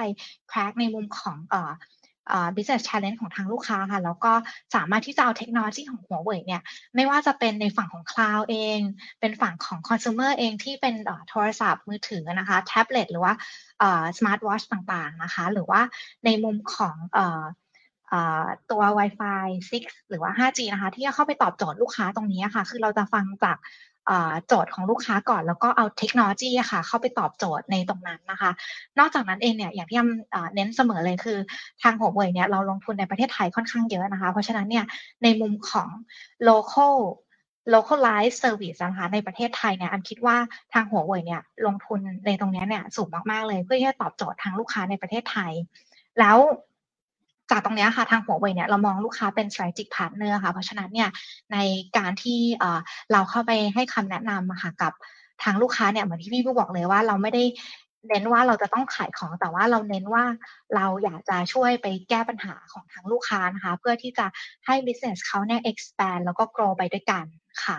แล้วก็ในมุมของทีมเองเนี่ยที่ทางหัวเว่ยมีอะค่ะ คือเราจะมีเอ่อ local team นะคะ ที่คอย support ลูกค้าไม่ว่าจะเป็นในฝั่งของแอมเองเนี่ยก็จะเป็นฝั่งของเซลล์ถูกไหมคะแล้วก็จะมีฝั่งของเอ่อเทคนิคด้วยค่ะ ที่สามารถที่จะเข้าไปช่วยลูกค้าในการที่จะ design solution ที่ถูกต้อง แล้วก็ ประหยัดนะคะคือคือในมุมของได้ price performance ตรงนี้เนี่ยแอมอยากจะเน้น เพราะว่าอะไรที่บางครั้งมันไม่จำเป็นนะคะ ที่จะต้องซื้อไปแล้วก็เหมือนซื้อไปแล้วไปไปไปวางไว้เฉยๆในองค์กรเนี้ยคือทางทีมของเวยเนี่ยเราจะไม่ได้เน้นแบบนั้นเลยนะคะ เพราะว่าเวลาลูกค้าเนี่ยหลายท่านเองเนี่ยคือเขาก็จะแบบถามเหมือนกันว่าเออเนี่ยถ้าเกิดว่าซื้อไปแล้วแล้วอยากจะเหมือนแบบเอาไปแก้ปัญหาตรงนี้เนี่ย คือเราสามารถที่จะเข้าไปช่วยเขายังไงได้บ้างนะคะ คือ เราไม่ได้สักแต่ว่าจะจะขายโซลูชันนะนะคะ ก็ก็จะฟังจากโจทย์ของ business ก่อน แล้วก็ในมุมขององค์กรในไทยเองอะค่ะ คือเรามี ecosystem อะค่ะที่แข็งแรงมาก ๆ ในไทย คือลูกค้าที่เข้ามาคุยกับทางหัวเว่ยทุกวันนี้ค่ะ ไม่ใช่แค่เรื่องของเทคโนโลยี แต่ว่าอยากจะจับมือไปพร้อมกับทางหัวเว่ยไม่ว่าจะเป็นในฝั่งของ business ว่าเราจะเสริมกันยังไงได้บ้างนะคะ อย่างเช่นว่าอย่างกลุ่มสตาร์ทอัพเนี่ยเราเราสามารถที่จะช่วยโปรโมทสตาร์ทอัพยังไงได้บ้าง ถ้าเกิดว่าสตาร์ทอัพเองเนี่ยมีการมารัน solutionบนบนหัวเว่ย Cloud เนี้ยค่ะ เราก็จะมาคุยแล้วว่าแผนเนี่ยเอ่อกลุ่มสตาร์ทอัพเองเนี่ยตอนนี้ปีนี้เนี่ยอยากจะโฟกัสในประเทศไทยใช่ไหมแล้วก็อยากจะเติบโตในประเทศไทยใช่ไหม ตรงนี้เราก็จะมาวางแผนในส่วนของ go to market ด้วยกันในมุมของ marketing activity ก็ตามนะคะ หรือว่าในส่วนอื่นๆ ที่เราสามารถที่จะแนะนำสตาร์ทอัพเนี่ยไปสู่ลูกค้าอื่นๆ ของทางหัวเว่ยได้ด้วยนะคะ ก็ก็จะเป็นประมาณนี้ค่ะ แล้วก็ที่เหลือเนี่ยคือแอมว่าหัวเว่ยเนี่ยเราเราคอนทิบิวในประเทศไทยเยอะ แล้วเราต้องการที่จะสร้างงานให้กับคนไทยจริงๆนะคะ ก็อยากจะให้ท่านไหนเองเนี่ยที่ยังไม่เคยได้ explore ในฝั่งของหัวเว่ยนะคะลองหันมาดูค่ะครับครับได้ได้มุมมองน่าสนใจนะครับพี่พี่ครับพี่พี่คราวนี้ผมมองอย่างนี้เออถือว่าพี่ในมุมมองที่เป็นซีเนี ย solution architecture นะ เราไป solve problem ให้ลูกค้ายังไงบ้างครับที่เล่าตรงนี้ฟังหน่อยครับครับก็ยกยกตัวอย่างนะครับว่าอย่างอย่างลูกค้ากลุ่มที่อ่าอย่างลูกค้าทำ retail หรือที่แบบอ่าระบบ marketing อย่างเมื่อกี้นะครับ marketing เดนในเจ้าของการทำ marketing promotion นะครับ มันก็จะเป็นเขาจะไม่ได้ทำตลอดเวลาใช่ไหมครับก็จะมีการวางแผนว่าทำช่วงไหน อย่างเช่นเดือนละครั้งหรืออาทิตย์ละครั้งอย่างนี้เป็นต้นนะครับ การที่วางแผนที่ทำเดือนละครั้งที่ละครั้งเนี่ย เวลาเขาทำครับก็ทำแบบเหมือนบิ๊กแบงครับตู้มใหญ่ๆใช่ไหมครับเขาที่ทำตู้มใหญ่อย่างเงี้ย คือลูกค้าเขาเข้ามาใช้งานเนี่ยก็ต้องมีระบบที่ข้างหลังเตรียมรองรับลูกค้าไว้ให้มากพอนะครับ การที่บริษัทอาจจะลงทุนพวกนี้ครับเอาของมารอไว้ ให้รอลูกค้าเข้ามาใช้เยอะเนี่ยแค่ช่วงสั้นๆอย่างเงี้ยครับเช่นเดือนละครั้งหรืออะไรเงี้ย มันก็จะไม่ค่อยคุ้มใช่ไหมครับอย่างคลาวเนี่ยก็จะมีเทคโนโลยีในการทำแบบ ในการสร้างเครื่องอะไรพวกนี้ครับให้แบบเริ่มจากเล็กก่อนนะพอตอนช่วงที่เราใช้เยอะก็สามารถ เพิ่มขึ้นไปให้เยอะๆได้แบบเป็นห้าเท่าสิบเท่าอะไรเงี้ยได้เลยสบายๆเนี่ยนะครับ พอวันถัดมาเราไม่ใช้ก็ปิดกลับมามันเหลือเล็กๆเท่าเท่าเดิมได้อย่างเงี้ยครับก็ความยืดหยุ่นตรงนี้นะครับมันทำให้ให้เรื่องของการลงทุนนะครับ หรือการบริการลูกค้าเนี่ยมันไม่สะดุดนะครับ เพราะว่าทั้งเรื่องของการที่เพิ่มได้เร็ว แล้วก็อย่างอย่างในในไทยเวคลาวเนี่ยก็ยังมีถึง เรามีเรียกว่าเป็น AZ นะครับหรือหรือกลุ่ม data center เนี่ยสามสามแห่งนะครับ พอมีสามแห่งเนี้ยเวลาที่หนึ่งมีปัญหาเนี่ย ที่อื่นก็สามารถรองรับบริการได้ต่อเนื่องนะครับ ก็ทำให้ลูกค้าเนี่ยไม่ต้องมาลงทุนเรื่องเหล่านี้นะครับ ก็สร้างแอปพลิเคชันของเขานะครับ แล้วมีระบบหลังบ้านที่พร้อมนะครับที่จะทำให้ลูกค้าบริการได้อย่างต่อเนื่องครับอืมโอเคครับโอเคครับพอพอเห็นภาพมากขึ้นเยอะเลยครับงั้นงั้นผมถามเป็นคำถามนี้ครับเอ่อผู้ผมมองอย่างนี้อ่าผมเปิดนะเรามีเรื่องอ่าผู้โดนแบนนิดหน่อยอันนี้เรื่อง OS เนี่ยเราบุกละ Harmony มครับ ครับเพราะเนี้ยเวลาเวลาต้องสร้างอีโคซิสเต็มอะครับมันมันทำให้มันยากขึ้นไหมเวลาที่แบบเออเจอเจอเรื่องปัญหาการแบนนิดหน่อยแล้วทำให้มันต้องผมถามดีว่าลูกค้าเขามีปัญหาในการเชื่อมแบบ OS ทั้งหลายนะครับแบบว่าผมก็ไม่แน่ใจเรื่องเทคนิคนะแต่แบบเออเขาใช้ Google อยู่แล้ว แล้วเขามาใช้ Google Cloud มันติดขัดอะไรไหมอะไรเงี้ยครับมันสร้างสร้างสร้างใหม่ไหมครับอีโคซิสเต็มด้านนี้โอเคในในในมุมมุมมุมมุมตรงนี้ครับ อย่างแรกอย่างแรกผม อย่างที่เมื่อกี้เราเข้าใจกันนะครับอย่าง Harmony OS เนี่ยก็เป็นหนึ่งในสิ่งที่หัวเว่ยสร้างขึ้นมาในเรื่องของ ecosystem ใหม่ถูกไหมครับนะครับ ซึ่งก่อนหน้านั้นน่ะก่อนที่เราจะเกิดเหตุการณ์เหล่านี้ครับจะเห็นว่าหัวเว่ยจริง ๆ เรามีทำเรื่องของ Arc Compiler มาอยู่แล้ว Arc Compiler คืออะไรครับ Compile ที่สามารถทำให้รัน Android application ได้เร็วขึ้น บน Android ecosystem เราก็เอาเอา Arc Compiler เนี่ย มาเป็นส่วนหนึ่งที่ใช้ในรันของแอปพลิเคชันของ Huawei เราสามารถที่จะช่วย convert ตรงนั้นได้ ทีนี้เรามาคุยในมุมที่ว่า โอเค เมื่อเรามี ecosystem พวกนี้แล้ว เรากลับไปที่ผมบอกเมื่อกี้ครับ โครงสร้างพื้นฐาน ในเรื่องของการเชื่อมต่อที่ทั้งทั้งมีสาย ทั้งไร้สายพวกนี้ครับ มันเป็นมาตรฐานกลางหมดครับ ไม่ว่าจะเป็นโทรศัพท์แบรนด์อะไรก็ตาม มันสามารถจะเชื่อมโยงกันได้หมดนะครับ โดยใช้จะใช้แอปพลิเคชันรันอยู่บนคลาวด์ หรือแอปพลิเคชันชันรันอยู่ใน Data Center ของลูกค้าเองนะครับอันนั้นก็สามารถจะเชื่อมโยงกันได้หมดจะเห็นว่าเราไม่เคยมีปัญหาครับว่า Android คุยกับ iOS ไม่ได้ถูกไหมครับ เพราะมันเชื่อมโยงกันได้หมด ต่อถ้ามันมีแอปเดียวกัน อย่างเช่นแอปอย่างที่เราใช้กันอยู่เนี่ยครับเรากำลังคุยกันอยู่ในในตัวของไอตัวของ Clubhouse อย่างเงี้ยครับเราก็สามารถที่จะคุยกันได้ ไม่ว่าจะเป็น Android iOS หรือแม้กระทั่งบน Huawei Phone ก็สามารถจะคุยกันได้หมดนะครับ ตรงเนี้ยมันไม่ใช่เป็น ไม่ใช่เป็นอุปสรรคในการเชื่อมโยงตรงนั้นเลยนะครับ สิ่งที่ Huawei เราพูดได้เต็มปากหนึ่งก็คือบน Public Cloud ของ Huawei ครับเรา based on open technology ซะเยอะมากๆเลย ฉะนั้นตรงนี้มันเมื่อมันเป็น open technology มันไม่ได้ล็อกอยู่ว่าตรงนี้เป็นของ US ตรงนี้เป็นของจีนหรือเป็นของไทยนะครับเราเป็น contributor ในหลาย ๆ area เช่นเรื่องของ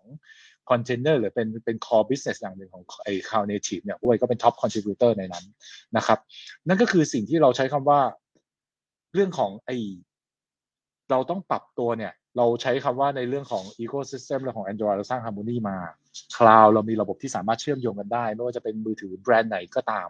นะครับ อย่างลูกค้าเราอะครับ ที่มารันอยู่บนหัวเว่ยอะเขาก็สามารถให้ provide ให้ทุกๆ แบรนด์นะครับ ไม่ใช่เป็นปัญหาอะไรเลยนะครับ โดยที่จุดเด่นของหัวเว่ยเสียอีกหัวเว่ยมี CPU ของเราเอง เรามีชิปเรื่องของ AI ของเราเอง ซึ่ง performance สูง ค่าใช้จ่ายต่ำถูกไหมครับ เพราะเราผลิตเอง เราไม่ต้องไปเสียอะไลเซนให้กับ คนที่ทำ CPU คนอื่นนะครับ ตรงนั้นเราก็จะช่วยในการลด cost ได้ดีเสียอีกนะครับ นั่นก็คือจุดเด่นของหัวเว่ยเลยครับ ค่ะ จริงๆแล้วก็อยากจะถามคำถามระดับชาติด้วยอะค่ะพอดีมาถึงจุดนี้ เพราะว่าจริงๆครับแล้วอย่างที่บอกว่าในเรื่องของโอเค Google หรืออะไรก็ตามแต่ละหัวหรือว่า US กับจีนเนี่ยมันก็ที่ผ่านมาเราก็จะมีได้ยินตั้งแต่ตอนที่ไป visit ที่หัวเว่ยก็จะพูดกันว่าโอนเนี่ย เขาจะแบบ strict มากไม่ให้ใครเข้าเพราะว่าเจอมากลัวว่าจะมาเห็นความลับเห็นเซิร์ฟเวอร์เห็นอะไรต่างๆ แล้วมันก็จะทำให้เกิดการแข่งขันกัน แล้วก็ทางฝั่งอเมริกาก็จะแบบไม่อยากให้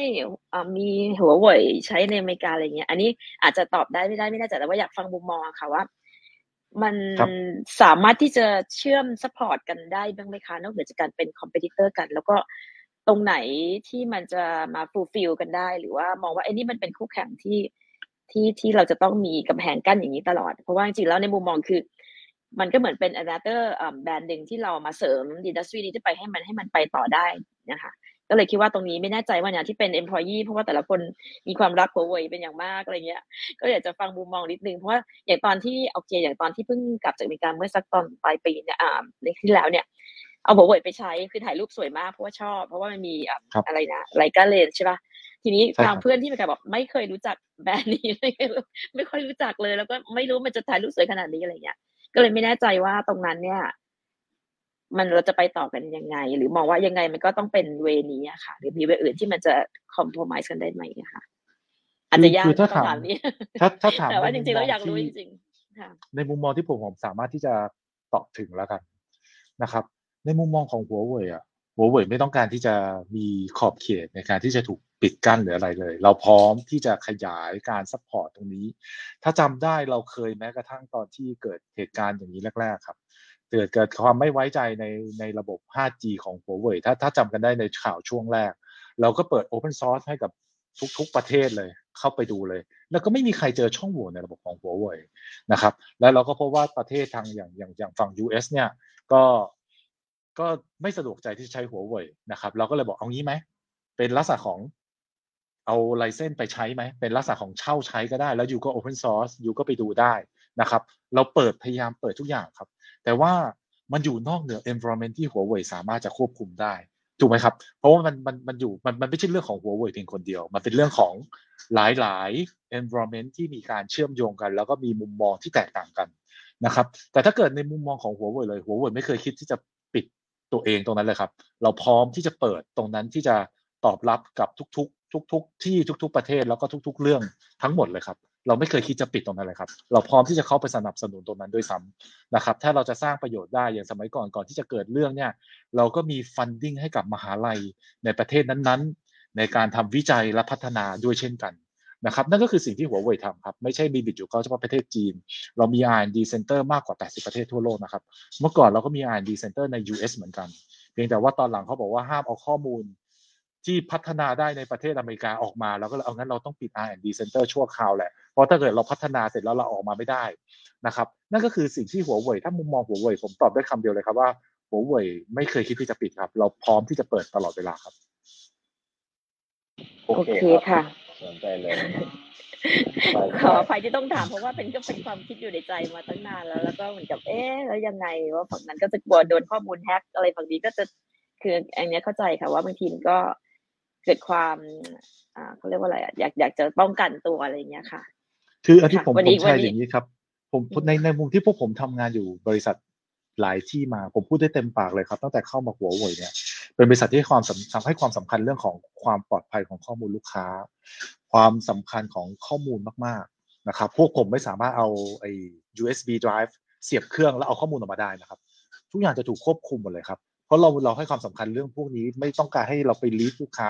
ถ้าพวกผมเนี่ยเข้าไปที่ระบบของลูกค้า โดยที่ไม่ได้รับอนุญาต มีสิทธิ์ถูกไล่ออกทันทีเลยครับ มันเป็นกฎภายในของหัวเว่ยเลย ถ้าจะต้องเข้าไประบบให้ลูกค้า จะต้องมีการ approve จะต้องมีการได้รับการยอมรับไม่สังนั้นแล้วก็จะต้องมี period เวลาด้วยครับ ถ้าเกิน period เวลานั้นๆ ถ้าถ้าจะต้องเข้าไปใหม่ก็ต้องขอลูกค้าใหม่ ทั้งหมดนี้คือสิ่งที่หัวเว่ยมีมีกระบวนการที่ค่อนข้างชัดเจน เพราะเราให้ความสำคัญเรื่องของลูกค้า ซึ่งเรารู้ว่าลูกค้าทุกคนให้ความสำคัญเรื่องของข้อมูล เรื่องของสิ่งเหล่านี้ด้วยเช่นกัน แม้กระทั่งถ้าเครื่องผมติดไวรัส แล้วผมไปทำให้ลูกค้าเดือดร้อน ผมเป็นคนผิดทันทีเลยครับนะครับ ต่อให้ไม่ได้ตั้งใจก็ตาม นั่นคือหัวเว่ยครับ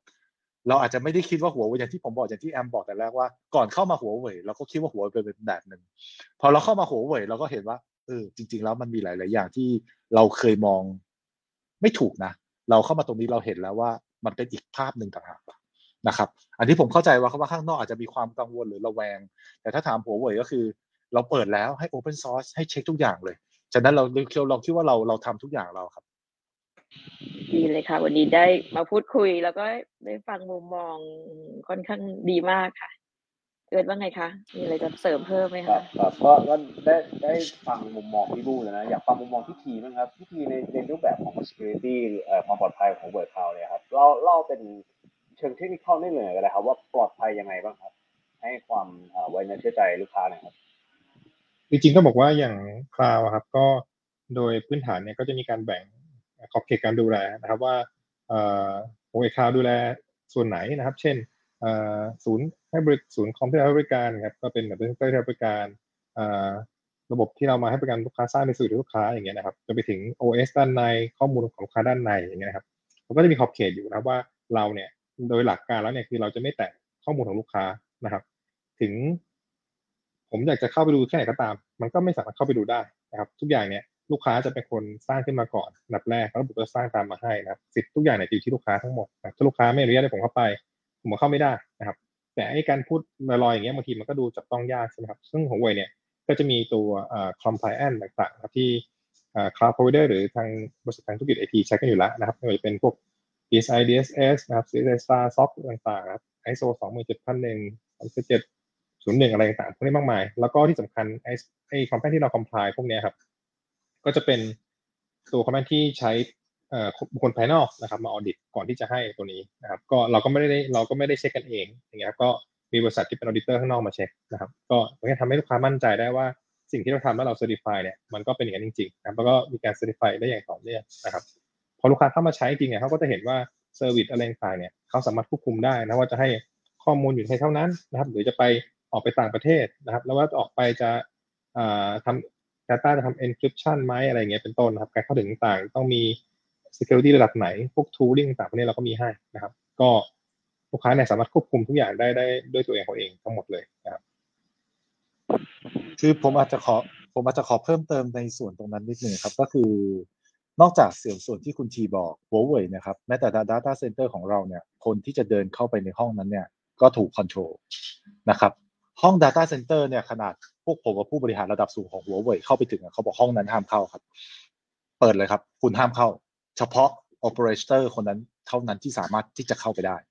นะครับเรา control กันระดับนั้น แล้วพออุปกรณ์ชิ้นใดชิ้นหนึ่งเสียครับ เช่นฮาร์ดดิสก์อะไรก็ตาม จะมีเครื่องทำลายเลยครับ เพื่อมั่นใจว่าข้อมูลเนี่ยจะไม่ถูกคนอื่นแอบเอาไปแกะทีหลังได้ ข้อมูลของลูกค้าจะถูกทำไว้ตรงนั้น แล้วเราก็มีเทคโนโลยีที่ช่วยในการเข้ารหัสให้กับลูกค้าสามารถเลือกใช้ได้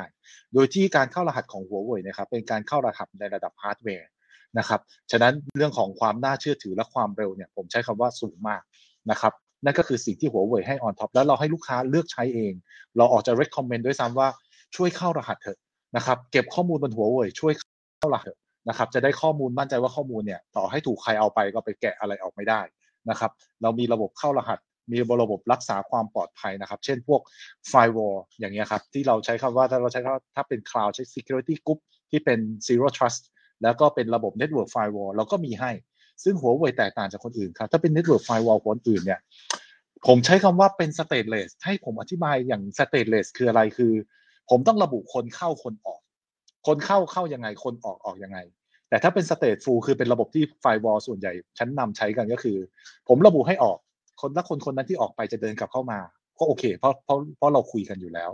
นะครับของหัวเว่ยเป็น stateful ครับ ฉะนั้นมันทำคำทำตรงนี้มันใช้งานได้ง่าย แล้วก็เร็วแล้วก็ประสิทธิภาพสูง แล้วเราก็มี partner ครับที่เป็น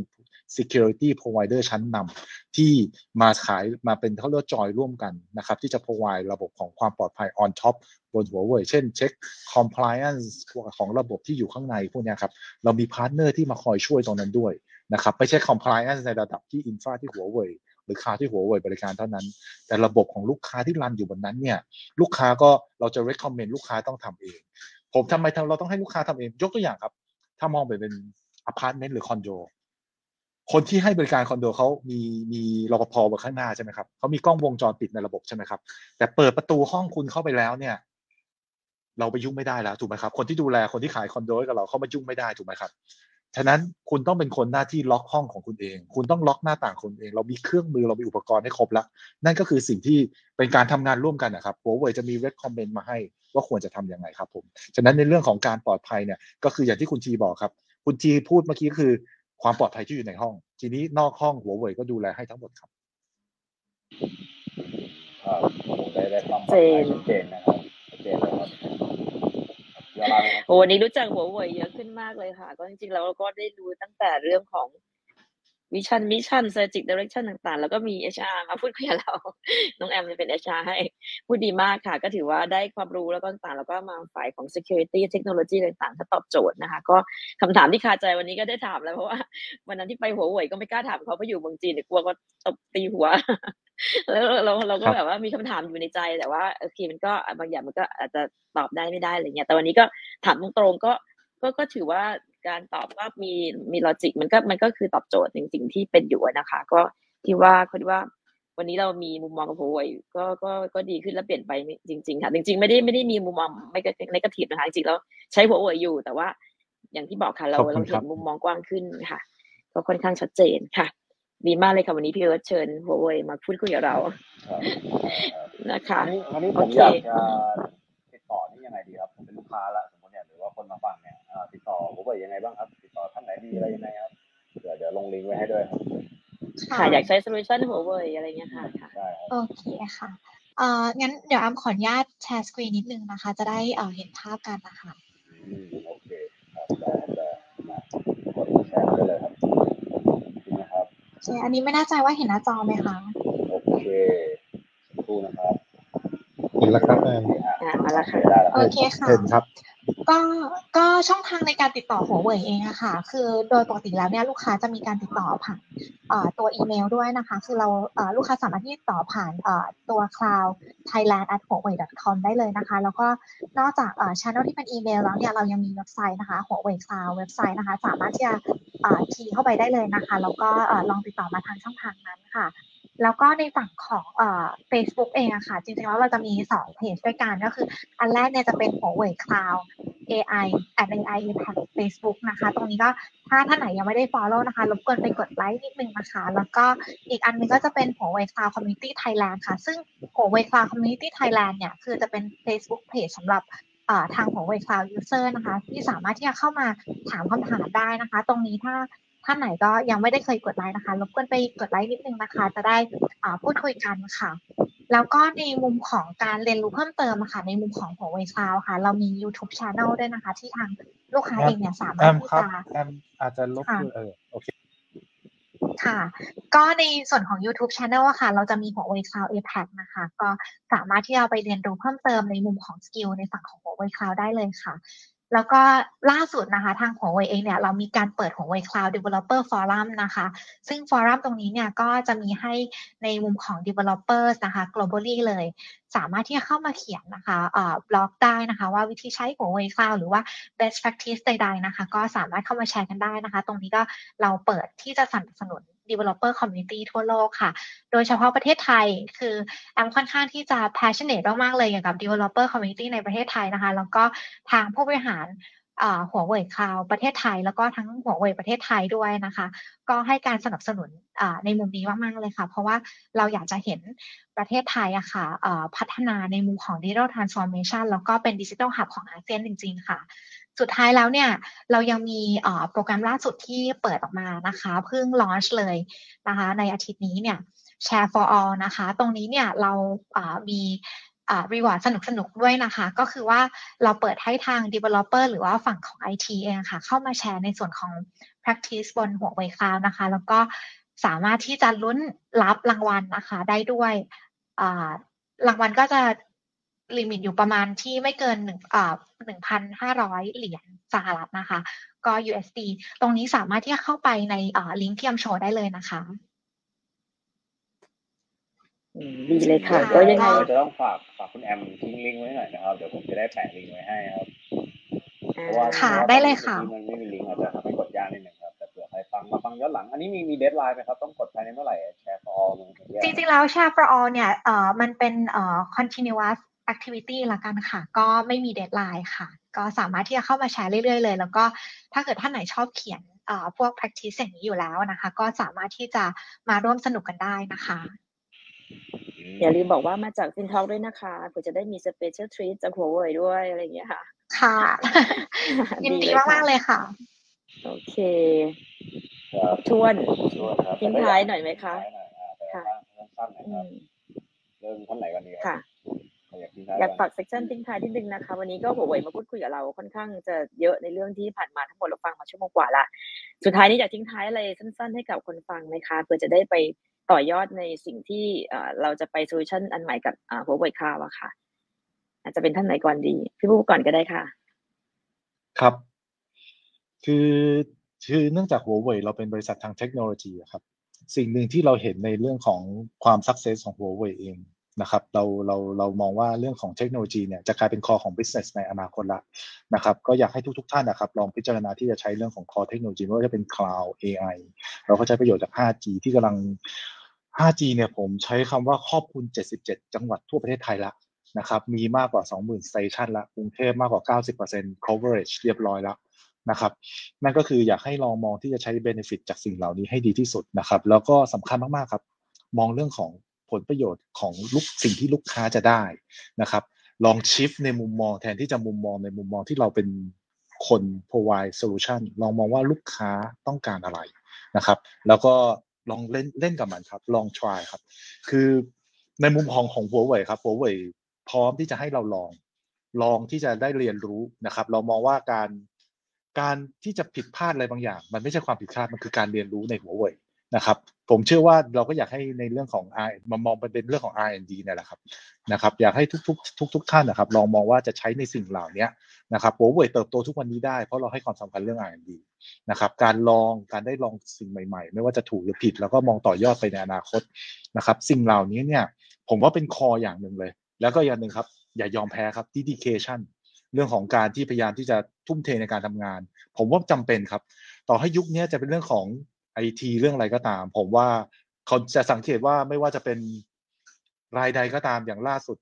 อีลอนมัชอย่างเงี้ยไม่ว่าจะเป็นหัวเว่ยอีลอนมัชทุกคนจริงๆแล้วเขาทำงานหนักหมดทุกคนเลย แต่เขาอาจจะไม่ได้เคยมาพูดว่าจริงๆเขาทำงานหนักทุกคนที่ success ผมเชื่อว่าเขาทำงานหนักกันหมดเลยครับนะครับฉะนั้นสิ่งเหล่านี้ผมอยากให้ให้มองพิจารณาเรื่องพวกนี้แล้วหัวเว่ยครับ พร้อมที่จะเป็น partner นะครับในเรื่องของ technology partner ให้กับทุก ๆ ท่านที่อยู่ตรงนั้น แล้วเราจะได้สำเร็จไปด้วยกันครับผม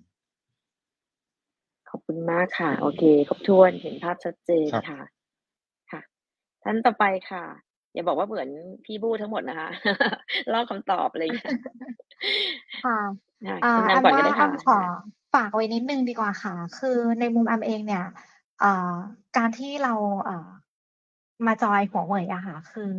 เราเห็นวิสัยทัศน์ของทางองค์กรแล้วก็ทางผู้บริหารนะคะ ที่จะต้องการที่จะ contribute ให้กับประเทศเราจริงๆอะนะคะ วันนี้แอมก็เลยตัดสินใจที่เข้ามาร่วมในส่วนของเอ่อทำงานในการเอ่อในในในมุมของหัวเว่ยอะค่ะในวันนี้ เพราะฉะนั้นเนี่ยในในฝั่งของแอมเองเนี่ยวันนี้ทางหัวเว่ยเนี่ยเราพร้อมที่จะก้าวไปพร้อมกับทุกทุกท่านนะคะในประเทศไทย แล้วก็เรามองอาลูกค้าทุกท่านนะคะไม่ว่าจะเป็นสตาร์ทอัพ SME หรือ Enterprise ค่ะในมุมของ strategic partner เพราะฉะนั้นเนี่ยอะไรที่ทางหัวเว่ยสามารถที่จะช่วย support ท่านได้ ไม่ว่าจะเป็นในมุมของเทคโนโลยีเอง หรือว่าในมุมของ business expansion เองค่ะ เราก็ยินดีมาก ๆ เลยค่ะ แล้วก็ทางอ่าทีมของหัวเว่ยอะค่ะ เราพร้อมที่จะ dedicate ให้กับทางลูกค้านะคะ อย่างเต็มที่ค่ะ ขอบคุณ ขอบคุณค่ะค่ะโอ้โหครับพอตอบหลังสุดนี่เอ่อเริ่มแบบเอ่อเหลือ area ให้ตอบยากขึ้นแล้วนะ ไม่เหลือให้ตอบแล้วคุณทีขออภัยไม่แน่ใจคืออย่างนี้ครับ คือนอกจากว่าเอ่อหัวเว่ยจะเห็นคุณ aim หรือโฟกัสในตัวของลูกค้าใช่ไหมครับอย่างผมเองเนี่ยก็จริงๆแล้วยังรับผิดชอบในส่วนของการดูแล partner ด้วยนะครับ ก็ จริงๆแล้วเนี่ยไม่ไม่จำเป็นต้องเป็นลูกค้าก็ได้นะครับจริงๆถ้ามีอ่าพัฒนาระบบอะไรหรือมีอะไรสิ่งหรือมีอะไรคือที่อยากจะทำร่วมกับหัวเว่ยเนี่ยก็สามารถติดต่อเข้ามาได้ แล้วก็ทางหัวเว่ยนะครับก็มี tooling มี ecosystem อะไรอันนั้นที่ช่วยจะให้อ่าบริษัทของคนไทยนะครับ ก็สามารถ expand ธุรกิจนะครับไปได้ทั่วโลกเหมือนกันนะครับหรือใน region ก็ได้เหมือนกันนะครับ ได้เลยค่ะ ขอบคุณมาก ๆ ค่ะ ก็ ครบถ้วนมากๆเลย แล้วก็ฟังวิสัยทัศน์ทั้งหมดก็แบบอยากสมัครงานหัวเว่ยมากเลยอยากเป็นลูกค้าใช่มากขึ้นนะคะ ยังไงเดี๋ยวฝากลิงก์ไว้ติดต่อกันนะคะ ยังไงก็ถ้าคุณฟังสนใจยังไงก็อย่าลืมนะคะ มาจากพินทอแล้วก็เผื่อจะได้ special tip พิเศษด้วยนิดนึงนะคะ จาก staff หัวเว่ยค่ะ โอเคก่อนปิดห้องเราถ่ายรูปกลุ่มกันใช่ไหมคะเอิร์ธ โอเคพร้อมไหมครัคะ บโอเคได้ครับมาผมกล้องพร้อมแล้ว โอเคครับนะครับทุกคนมองกล้องนะครับอ่าทำหล่อทำสวยนิดนึงนะครับ โอเคครับหนึ่งส ต้องมีท่าไหมคะพี่เอิร์ธ ต้องมีท่าเหรออยากมีท่าหัวเว่ยไหมไม่คะไม่หัวเว่ยมีท่า ปกติเอ่อ president ชอบทำ mini heart ค่ะ อ๋อได้ ทำ mini heart หน่อยได้ไหมคะ ได้เลย อ๋อโอเคครับ โอเคหนึ่งสองครับอืมโอเคเดี๋ยวโทษนะครับ ผมอยากให้มันขึ้นอ่าคำว่าหัวเว่ยได้นะครับรอรอตัวสับวิ่งแป๊บนะครับ อ๋อค่ะโอเคเดี๋ยวนะ Cloud AI และคืออะไรตึ๊ดตึ๊ดตึ๊ดมาฟัง โอเคครับสามสองนะครับหนึ่งครับ โอเคพอดีผมจะกดไม่ได้นะ พอดีผมต้องกด cap ด้วยหน้าจอผมเลยไม่ได้ mini heart ด้วยนะครับ แต่ว่ามีใจให้นะครับ โอเคครับผม ขอบคุณครับ ได้เลยได้เลยค่ะ ก็ยังไงวันนี้ขขอบคุณ ขอบคุณนะคะ ขอบคุณคุณทีมหัวเว่ยทุกท่านเลยนะคะ ที่มาพูดคุยกันวันนี้ก็จริงๆวันนี้ถือเป็น forum แรกที่เราคุยกันก็ก็ประทับใจเหมือนกันนะคะ ก็ถือว่าเราได้ความคิดต่างๆแล้วก็ ได้ความรู้ได้อะไรต่างๆที่เราอยากจะถามได้พูดคุยกันแบบ ก็เปิดใจคุยกันก็ถือว่าเป็น forum ที่น่าสนใจเผื่อใน session หน้าเราจะอาจจะมีการพูดคุยกับหัวเว่ยเพิ่มขึ้นในเซสชันต่อไปที่เราจะมีอ่านวัตกรรมหรือโปรเจกต์ใหม่ๆเพิ่มขึ้นนะคะ ก็ยินดีพูดคุยต่อนะคะ ค่ะยินดียังไงวันนี้ครับขออนุญาตนะคะ ก็ปิดห้องสักนิดหนึ่งนะคะ ขอบคุณนะคะ คุณสุรศักดิ์คุณผู้คุณชลิตาขอบแล้วคุก็ณคุณครับชวันสิทธิ์มากครับค่ะ ค่ะยังไงเดี๋ยวเราขอบพูคุดณคุยกันค่ะใหม่นะคะ ในรอบหน้านะคะครับขอบคุณมากเลยค่ะ สวัสดีค่ะ ครับ สวัสดีครับ สวัสดีค่ะ